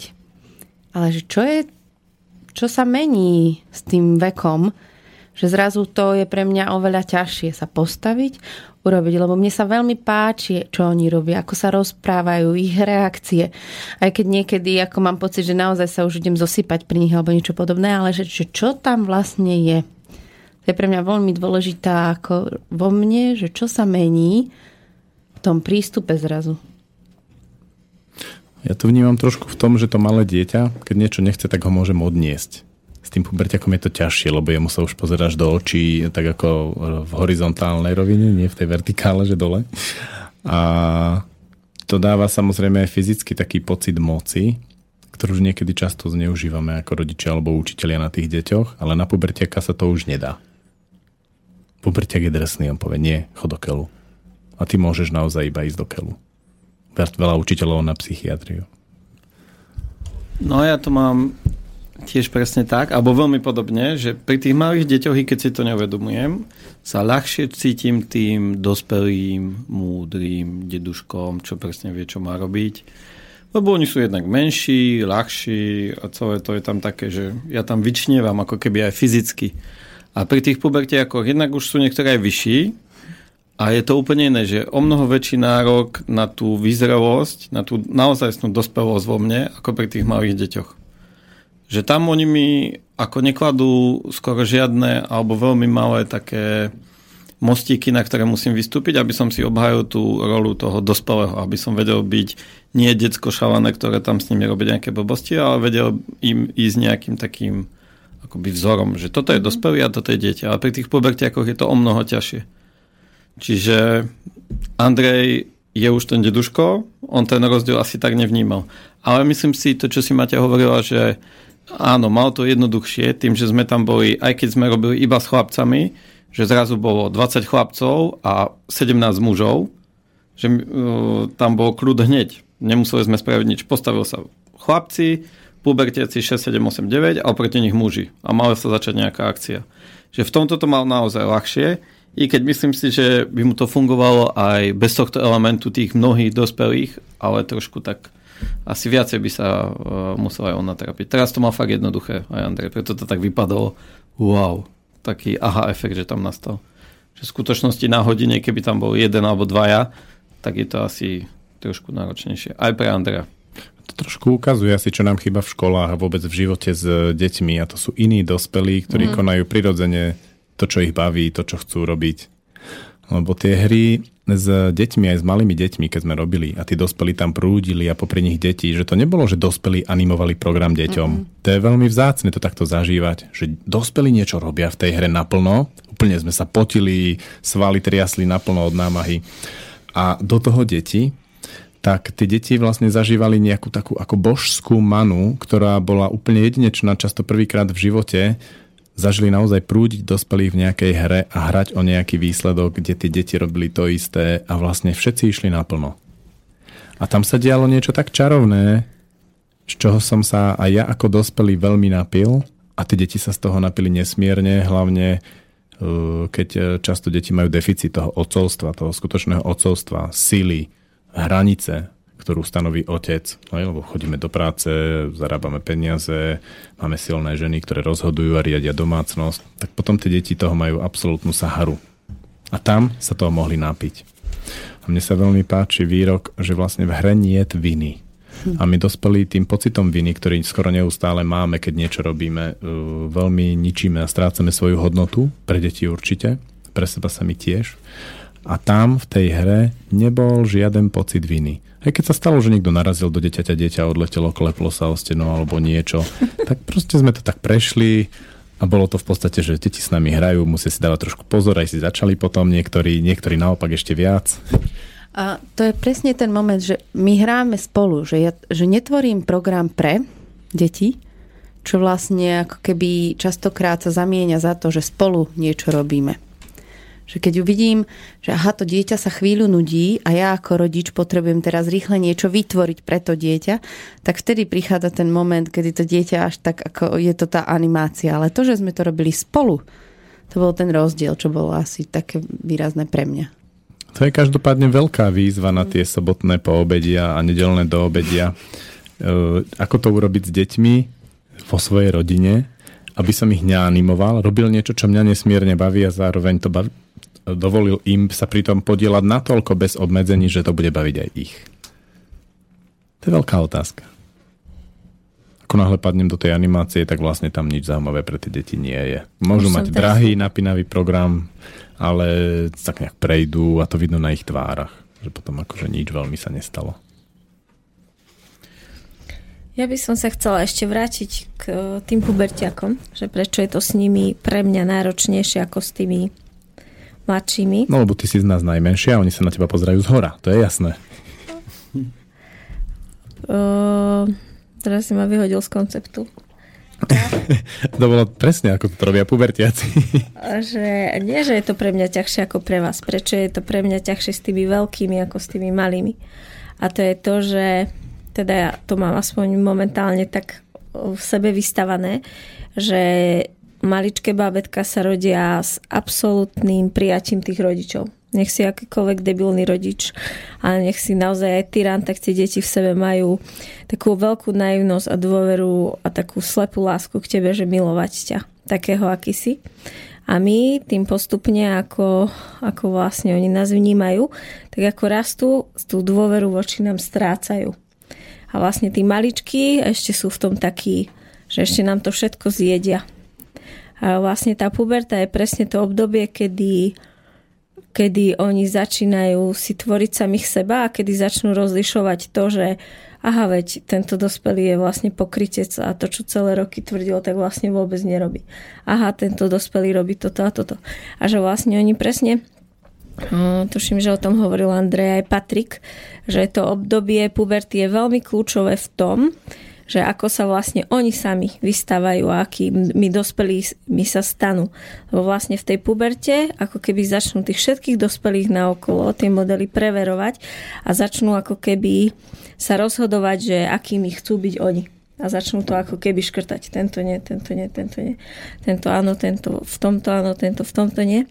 A že vlastne ja veľmi cítim na tých deťoch, že keď prídem do osmackej triedy a chcem po nich niečo, napríklad, aby si upratali alebo aby išli niečo robiť, tak na každom dieťati vidím alebo veľmi cítim, že akým spôsobom, keďže som žena a komunikujem s nimi, tak veľmi cítim, akým spôsobom s nimi komunikujú ich matky. Že úplne vidím, že keď je to chlapec, na ktorého mama veľmi tlačí, tak ja môžem prísť a môžem to povedať akýmkoľvek spôsobom, ale on má model ženy, žena niečo po mne chce, už je to tlak a ja už musím ísť na zadne. Ako keby ho úplne vypne, ani není schopný počuť, čo mu ja vlastne vôbec hovorím. Kdežto presne mám zase tam v triede chlapcov, kde viem, že vlastne tie matky o, s nimi komunikujú spôsobom, kde nie je ten tlak a kde je nejaké spoločné, spoločné rozhodovanie alebo nejaké proste rešpektovanie toho dieťaťa, tak ja môžem prísť, môžem, môžem s ním hovoriť a on je tam prítomný. On vie buď to spraviť, alebo keď sa mu to zdá, že to, čo po ňom chcem, je niečo nad, že je to nad jeho tie kompetencie alebo povinnosti, tak sa vie za to postaviť a vie mi to povedať a vieme sa dohodnúť. Že ostane vlastne v sebe. Takže ja si myslím, že, že aj s tými pubertiakmi je to s každým inak a veľmi záleží na tom, že či už v tej poberte sú už v tom bode, že, že dospelým sa veriť nedá, lebo to sú moje zážitky, alebo tam ešte je nejaké svetlo. Oni tých dospelých vyhodnocujú, ale hlavne podľa jedného kritéria a to je, či tí dospelí prúdia vo svojom živote, či sú mhm. šťastní a či pracujú na svojom životnom diele s plnou koncentráciou. A ako náhle ten dospelý nie je šťastný, nie je naladený, tak v tej chvíli ho okamžite škrtnú zo zoznamu, aj keby bol bohatý, neviem aký, neviem aký, tak vtedy prestáva byť zaujímavý. A to sú ľudia, ktorí, dospelí, ktorí sú vášniví, ich naopak pritiahnu. No a keďže u nás nie je veľa ľudí, ktorí robia s vášňou to, čo robia, väčšinou sú to treba nejakí extrémisti, tak tí, tí pubertiaci ľahko podľahnú práve takýmto vodcom, pretože tam vidia ten život, tú vášeň, tú energiu, to oddanie sa tej veci. To je zaujímavé. To napríklad trošku ukazuje tieto voľby. Že prvovoliči volili Kotlebu a Kotleba je rozhodne vášnivý a zapálený pre to, čo robí jeden z najzapálenejších politikov. A najpresvedčivejších. Jasné. Predtým. On Určite. úplne jasne tým svojim hodnotám mm. ako verí a bojuje za ne. Veľmi oddane. Takže dospeláci, rodičia, ktorí sú v pozícii, že im rastie doma pubertiak, to dieťa ich trošku rozmaznalo, lebo ich úplne nekriticky prijalo. A teraz je tam pubertia, ktorý sa začne pýtať, že vnútri má tú otázku, že si šťastný otec v tom, čo robíš a otec v tom nie je úplne stotožnený, treba zarábať peniaze a tak ďalej, tak ten pubertiak mu potom naloží. A hlavne mu naloží svoj nezáujem. A to potom môže byť veľmi zraňujúce. To isté mama. Mama, ty si šťastná s týmto mužom? No nie si.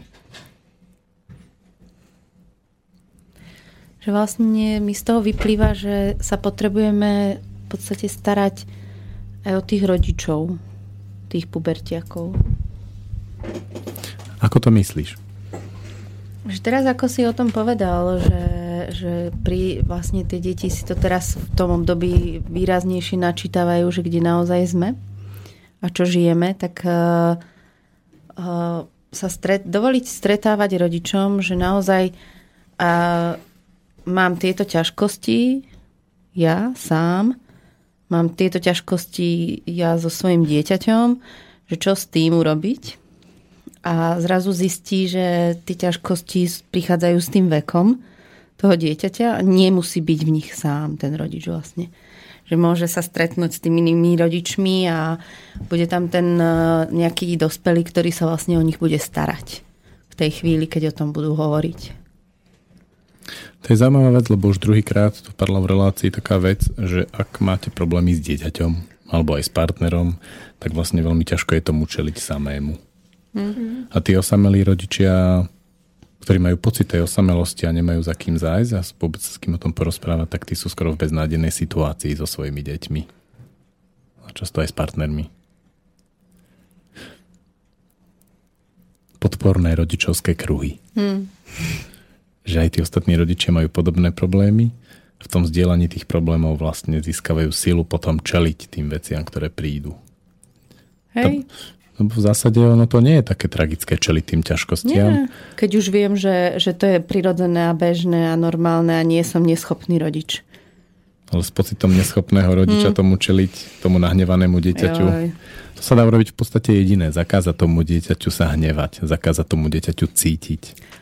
Ja som presne včera zažila situáciu, kde sme boli e, vlastne s druhostupniakom a jeho mamou a prišla tam tá situácia, kde sa začal ten chlapec hnevať a ty si povedal, že sa o to postaráš. A ja som zatiaľ zobrala tú mamu a tá mama úplne si vydýchla, že zrazu je tam niekto, kto jej s tým vie pomôcť. A ten chlapec to zvládol OK. Aj tá mama že zároveň je tam taká, e, vzniká taká veľká dôvera v to, že je tam niekto, kto sa vie postarať o to moje dieťa. A ešte aj, že, že to, že sa teraz stará ten iný dospelý, neznamená, že ja zlyhávam ako rodič. Hm?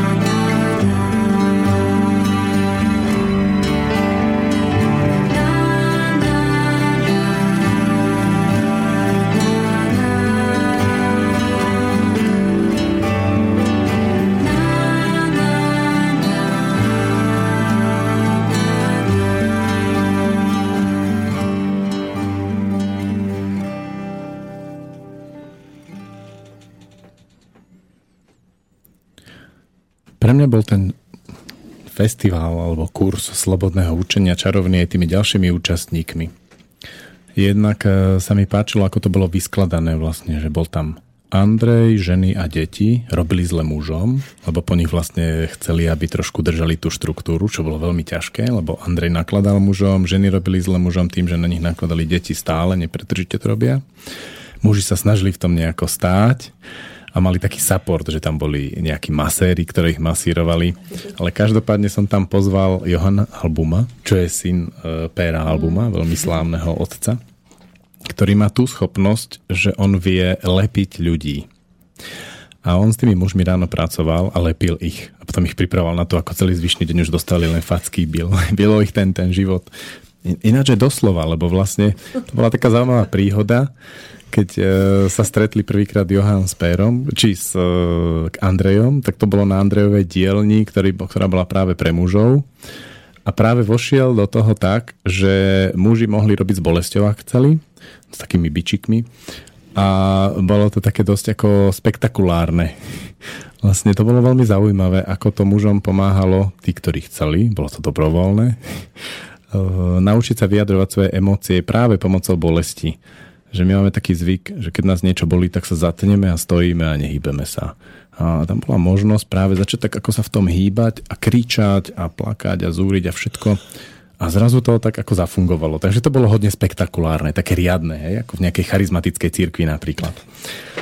A teraz ako sa na to ten Johan pozeral, on je veľmi neinvazívny terapeut, dá ti priestor a čas, tak som videl, ako sa mu krčí to čelo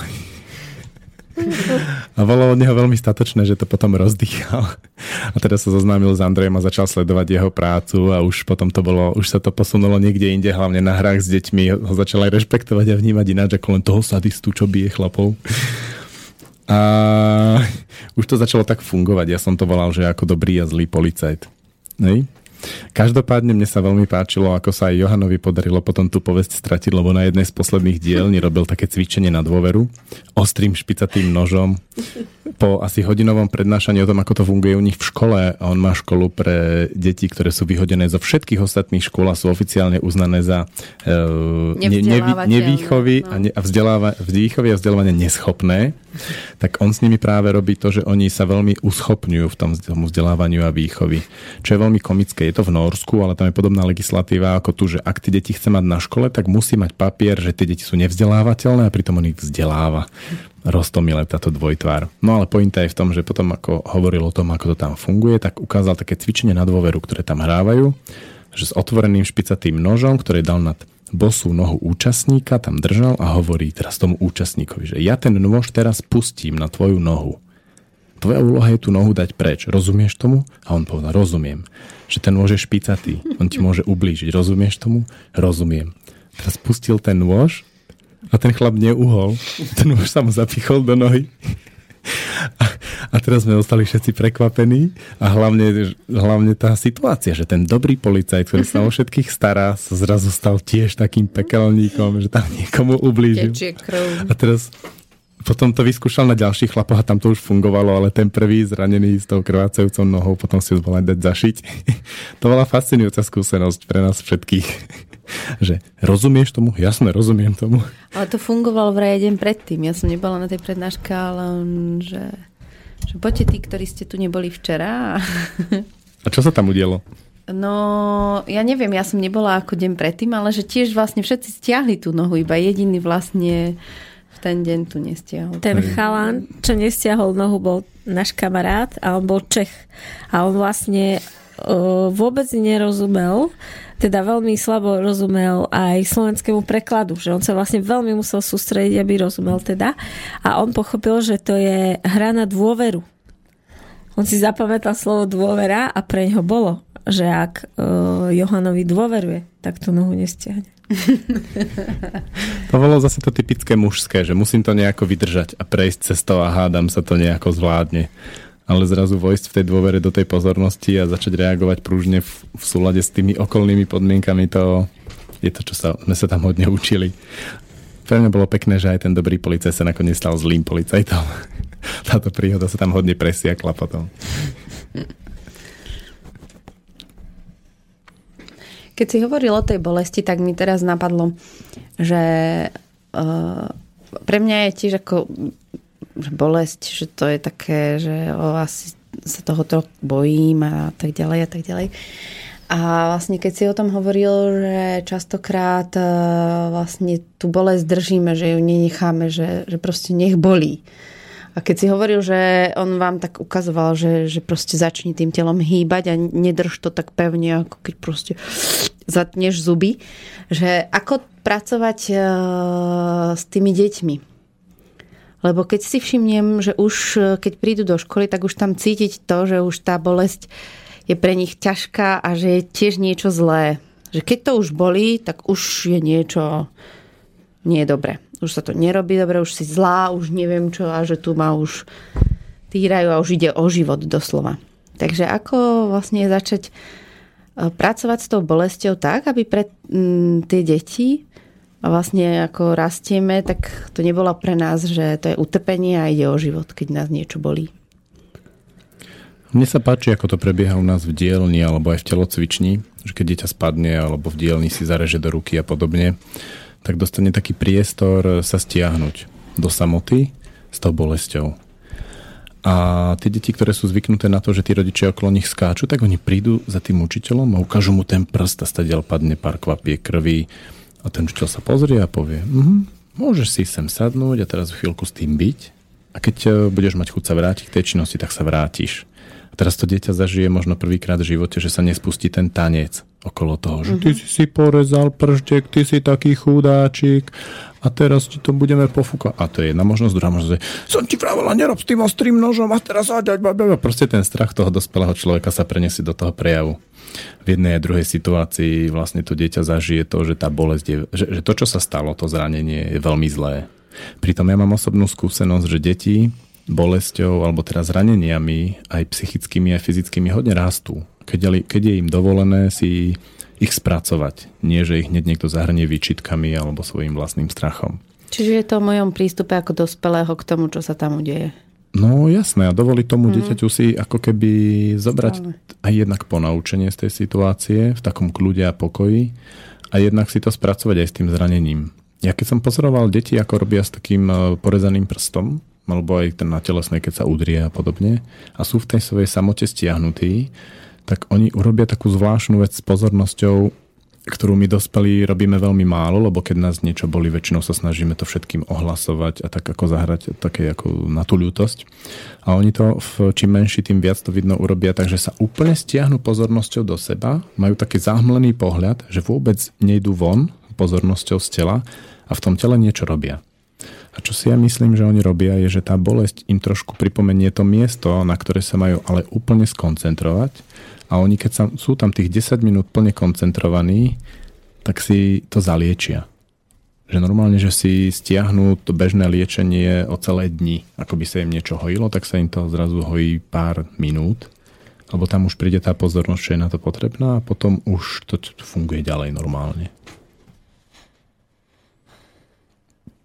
Podobne to funguje podľa mňa aj s psychickou bolesťou, keď dieťa o niečo príde alebo mama odcestuje na týždeň preč a na neho príde taká smutná chvíľka v školách v prírode alebo hmm. tak. A to dieťa dostane tú možnosť e, teraz bez výčitiek niekde si sadnúť a poplakať si, tak tak plne sústredenie si dve minúty plače, potom sa otrasie a zrazu už hľadá, že kde je aká zábava a pokračuje v tých činnostiach s ostatnými deťmi, čo sa tam dejú.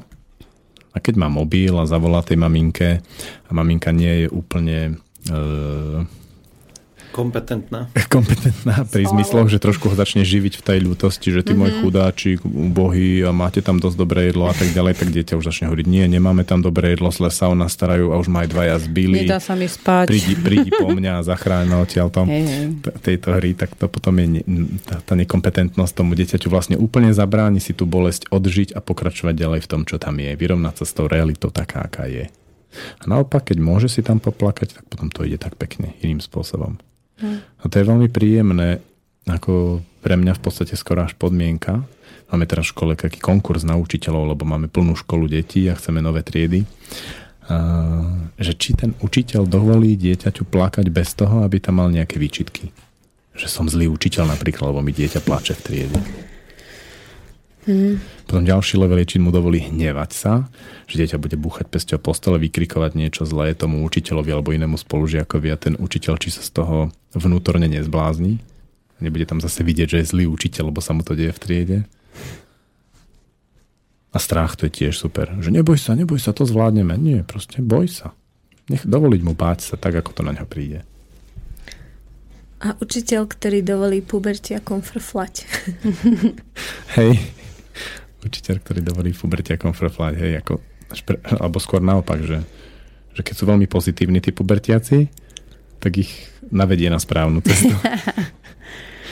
Im dôvod na frflanie. Hej, že keď stále všetko chvália a tak, tak akože odhalí, že, tiež to je, že niečo nie je v poriadku. Že čo sa deje? Že asi ostali niekde v detstve tí pubertiaci. Mm. Ale je to veľmi zaujímavé, lebo častokrát sme sa bavili o tom, že ten detský plač v nás vyvoláva tie rôzne pocity, úplne frustrácie, zúfalstva a my rodičia sme schopní čokoľvek spraviť, len aby už ten plač nebol tak pubertiaci majú presne namiesto toho plaču to frflanie. Ako náhle začnú frflať, niečo u nás sa začne diať nejaký proces a sme schopní čokoľvek spraviť, len už to prestane. Ale s tým súvisí jedna vec, že teraz keď sme mali stretnutie a hľadali sme meno školy, eh, tak eh, neviem, či ste zachytili, čo povedal Patrik o posúvaní stoličiek. Že mhm. vlastne, že veľa eh, ľuďom v terapiách sa ukazuje, že v podstate ten zvuk Predstavte si, príde učiteľ do triedy a teraz tých 30 detí odsunie stoličku. A že ten zvuk je pre nás vlastne veľmi nepríjemný až po neviem kedy. Takže možno to nejak súvisí aj potom s tým plačom, keď už máme tie vlastné deti. Určite súvisí, hmm. lebo práve ušami rozlišujem, či dieťa tla- manipuluje rodičom e, svojim plačom, alebo štýlom plaču, alebo kriku, hmm. alebo vyloženie niektoré deti, hlavne malé, teraz máme v škole takého na návšteve, vydáva taký špecifický zvuk, ultrazvuk skoro. To sme sa zhodli všetci, že špecifický. Že, že to je úplne jasné a pritom za tým nie je žiadna emocia. Je to veľmi chladné z pohľadu toho dieťaťa. Skôr Hej. také, že mama, urob toto, zaria toto, alala. A vlastne ten zvuk je taký, že mama, toto, ty si zase neurobila toto. A už vidno na mame, ako sa sype ako sa úplne rozloží a pritom všetkým okolo je jasné, že to dieťa vlastne čo robí, ale tá mama sa úplne zrúti. Ja to, to prepáč mi to, môj milhačik. Dobre, ja ti kúpim, ja ti to dám, ja ti to zrejím, zabudla som, neurobila som. Do mama, na, na, na. A to úplne to divadlo, toto teatro je famózne. A vlastne to sa dá rozlišovať len ušami, keď si v tej situácii. Lebo deti to tvárou vedia uhrať úplne vážne, ale tá emocia tam nie je. A čo je teda, no, no? Že čo je teda to frflanie? Prečo nás to tak dostáva do rohu, keď začnú frflať? To tam tiež hovorí, že nie sme kompetentní a dobrí rodičia z pohľadu tých pubertiakov. Lebo my ostaneme stále v tom nastavení, že to je to dieťa. Uh-huh. A u dieťaťa to sa funguje. Dieťa, keď povie, že toto sa mu nepáči, alebo že je to hladné a je to ozaj to, tak vtedy je to dôvod na to niečo zmeniť. Ale pubertiak to má ako základnú takú výbavu komunikácie. On ňou vlastne preveruje silu tých ľudí v okolí.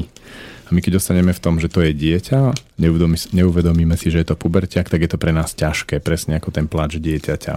A potom už robíme čokoľvek, len aby aspoň raz ten puberťak povedal, že dobre, že toto sa mu páči. Tak mu kúpime 800 eurový notebook a podobne, aby už povedal, že no dobre, mama, môže byť. Som ti to hovoril už dva roky a ty si to až teraz splnila. Ale nám sa to tak urobí dobre na srdci, že ach, aspoň niečo a potom zase je tá séria tých O 5 minút. Hej. A pritom ono je to úplne inde. Mám také skúsenosti. Minule som jednému takto, že mal som jablko, na ňo tak pozeral, hovorí, chceš to jablko? No, takú blbosť nie, ale som mu ho dal, on ho zobral, som ešte niečo zafrflal a zjedol ho s veľkou chuťou. Aleš, Tete a Maťa, máme ešte chvíľku a my keď sme mali vypnuté mikrofóny, tak som ja spomínal, že ja vždy, keď som tu, tak mám taký pocit, že idem predať múdrosť sveta alebo niečo, tak ja mám furt takú tendenciu nejaké také niekedy aj nezmyselné hlbokosti hovoriť. Ale ty si spomenul názov školy. A ja by som chcel, teda by sa mi páčilo, keby si povedal, aký je ten názov a čo za ty máš. Čo ti to pripomína, vyvoláva. A potom aj Tete, mm-hmm. Takže nám sa podarilo po ročnom procese premenovať mm. školu z školy Fantázia na školu Dve ruky. A mne osobne to hovorí, že pri práci s dieťaťom, ale aj s rodičom začíname veľmi sledovať jeho telo. A začíname dôverovať jeho telu, že práve prácou s telom, či už je to naozaj práca rukami v rámci remesiel, alebo nejakého umenia, alebo tej telesnej výchovy, alebo hier, sa dejú tie zaujímavé veci práve, keď sa tam robí tými dvoma rukami, alebo tým telom. A že je menej zaujímavé to, čo sa deje v tých slovách. A že to sa nevylučuje na druhej strane ani s vedomosťami, Mm, a ďalej tie dve ruky sú pre mňa takým bezpečím, že urobiť to tak, aby v tej škole sa to dieťa, ale aj učiteľ cítilo bezpečne. Aby sme mu, keď je zrútený, keď, má, keď má slabé chvíľky, dovolili sa položiť do nejakých dvoch rúk. Nemusí byť presne zadané, že koho sú to v tej chvíli tie ruky, ale nejaké dve ruky by tam mali byť. To sú také pre mňa najsilnejšie asociácie. Mm. Pre mňa, mm, keď sa to začalo že skloňovať, že, chod, že kde chodíme, že, alebo učím v škole dvoch rúk, tak bolo také vlastne ako mm, taká najväčšia predstava, že, že, že naozaj je tam niekto, kto ti tú ruku podá, niekto, kto ťa vie držať, niekto, kto mm, sa stará. Skrátka, a zároveň, tak ako si hovorila, aj pre mňa je veľmi dôležité teraz, že sme začali viac pracovať v dielni, či už krajčírskej alebo drevárskej a to je tiež také ako poukazujúce na to, že, že to môže ísť cez tú prácu rukami potom aj do tej hlavy.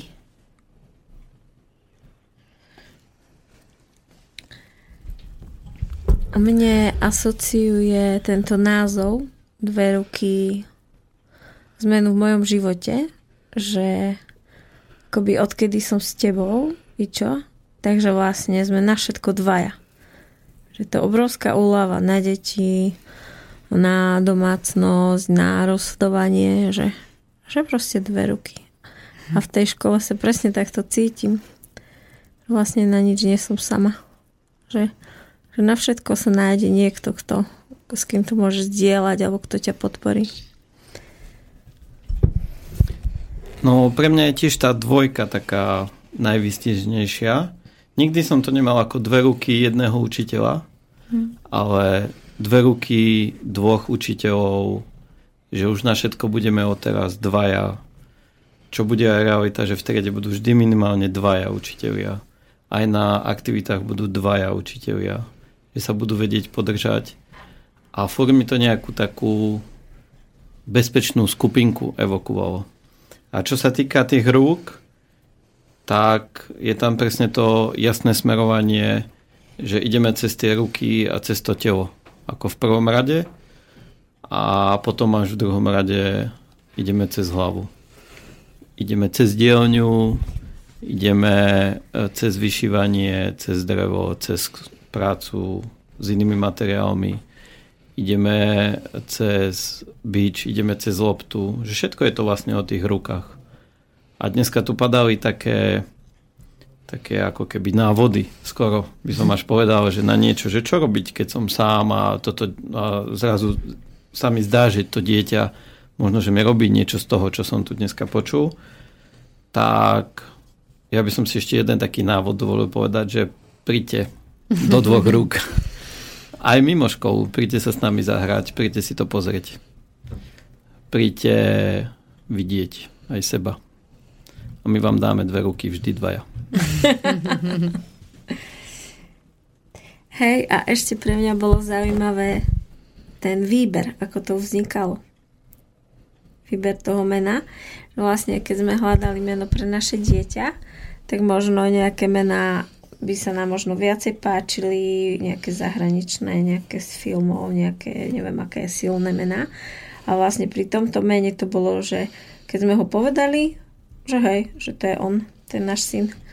A presne, keď sme hľadali meno pre tú školu, padali tam kadejaké štýlové, možno aj inak výstižné, možno nejaké o, efektné mená, ale vlastne sme to ako skupina nepocítili. A ako náhle prišiel tento názov, tak ešte predtým, ako by sme vôbec začali rozoberať, že čo presne by to znamenalo, sme ako keby celý kruh, ktorý tam vtedy bol, pocítil, že, že teraz to prišlo.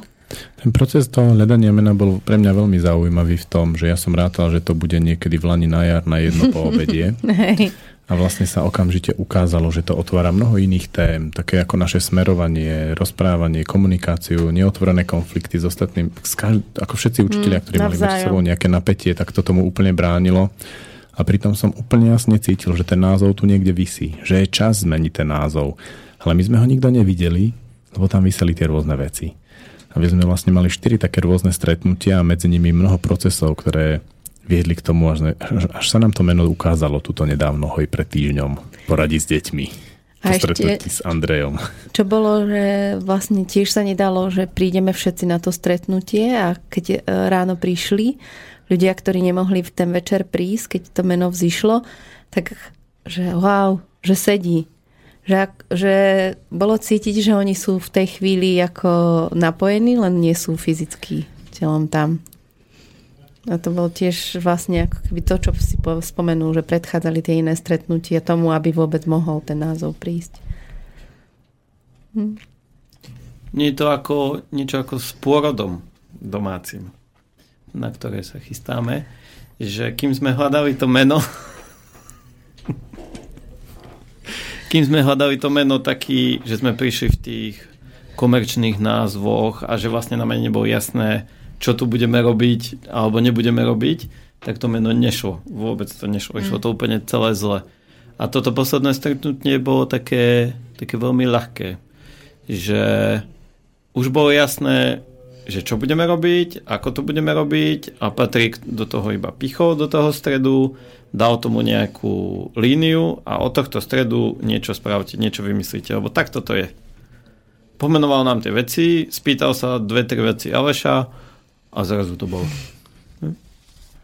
Takže to je také, že v tom, keď už viem, čo idem robiť a ako to budeme robiť a som v tom čistý, keď už môžem zahodiť všetky tie také veci, ktoré sa pri pôrode tiež budú otvárať úplne na čisto, že zrazu nejaká moja úloha by mala byť úplne jasná a nemal by som v tom mať žiadne nejasnosti a uh, ješitnosť a neviem čo, tak až vtedy to môže prísť a bude to hladké. Hm. A to bolo aj s tým menom školy. Niečo ako pôrod. A zároveň ako tehotenstvo. Lebo som si vždy myslela, že v tehotenstve som na to iba sama.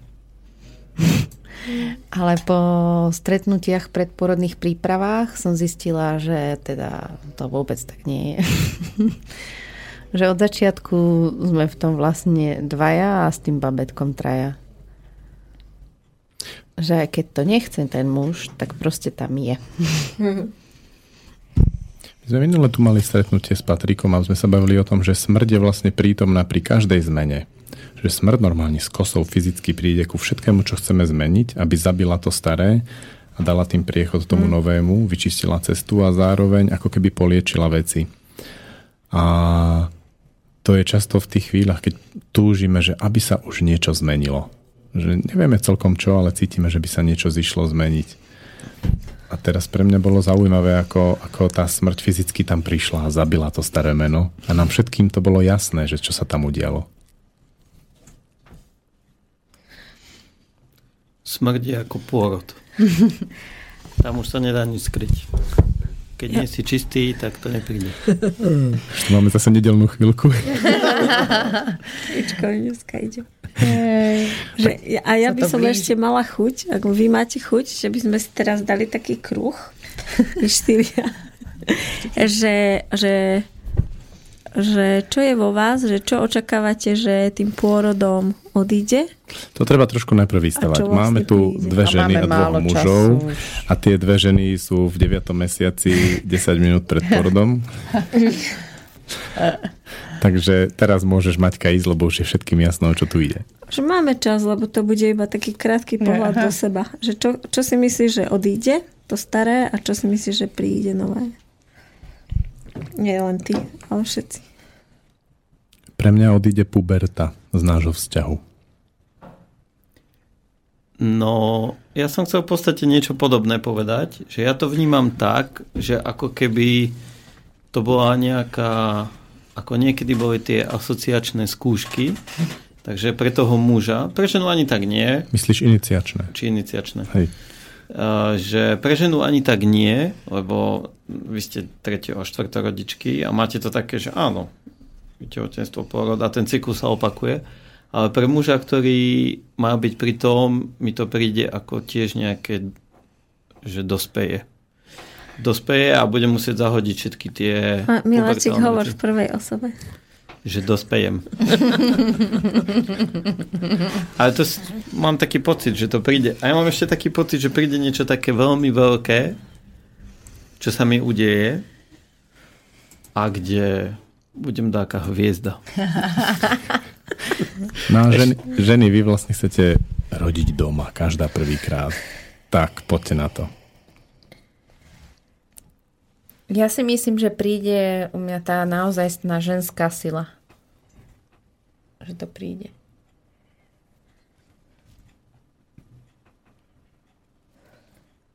Ja to mám veľmi podobne.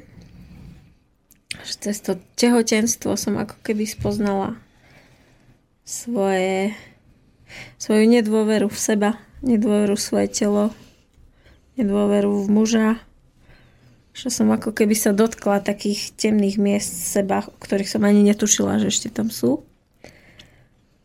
A že cítim, ako sa to vo mne láme.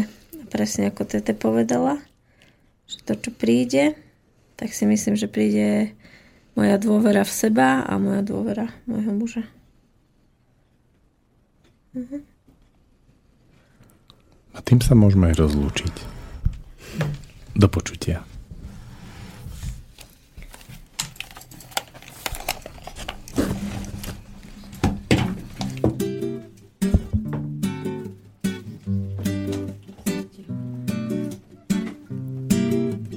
Шпора дома за 2 минути 50. Я тобі заграю на волторні або може трубі. Є-є-є-є-є. Сонце вийде за хмари, та й по покрівлі загрюкотять дощі. Є-є-є-є-є-є. Чому? Бо я не той, хто тобі потрібен. Я не той, я не той, я не той, хто тобі потрібен. Я не той, хто потрібен насправді.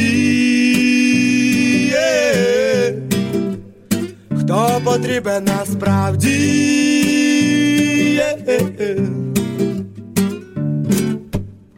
А коли ніч моє вкриє місто, то ти побачиш, як я гарно танцюю. Йо-йо-йо-йо, йо-йо-йо-йо-йо. Я подарую тобі зірок на місто, крижаними фарбами тебе, тебе я намалюю. Йо-йо-йо-йо-йо-йо-йо. Чому? Бо я не той, хто тобі потрібен. Я не той, я не той. Я не той, тобі потрібен. Я не той, я не той. хто потрібен насправді. Хто потрібен насправді. Я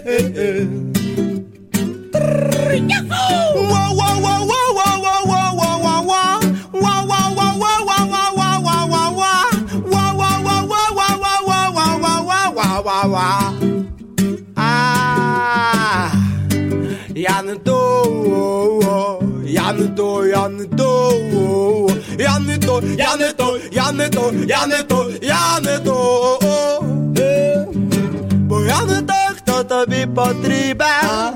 Я не той, я не то, я не той, хто тобі потрібен. Я не той, я не той, хто потрібен насправді. Хто потрібен насправді. yeah.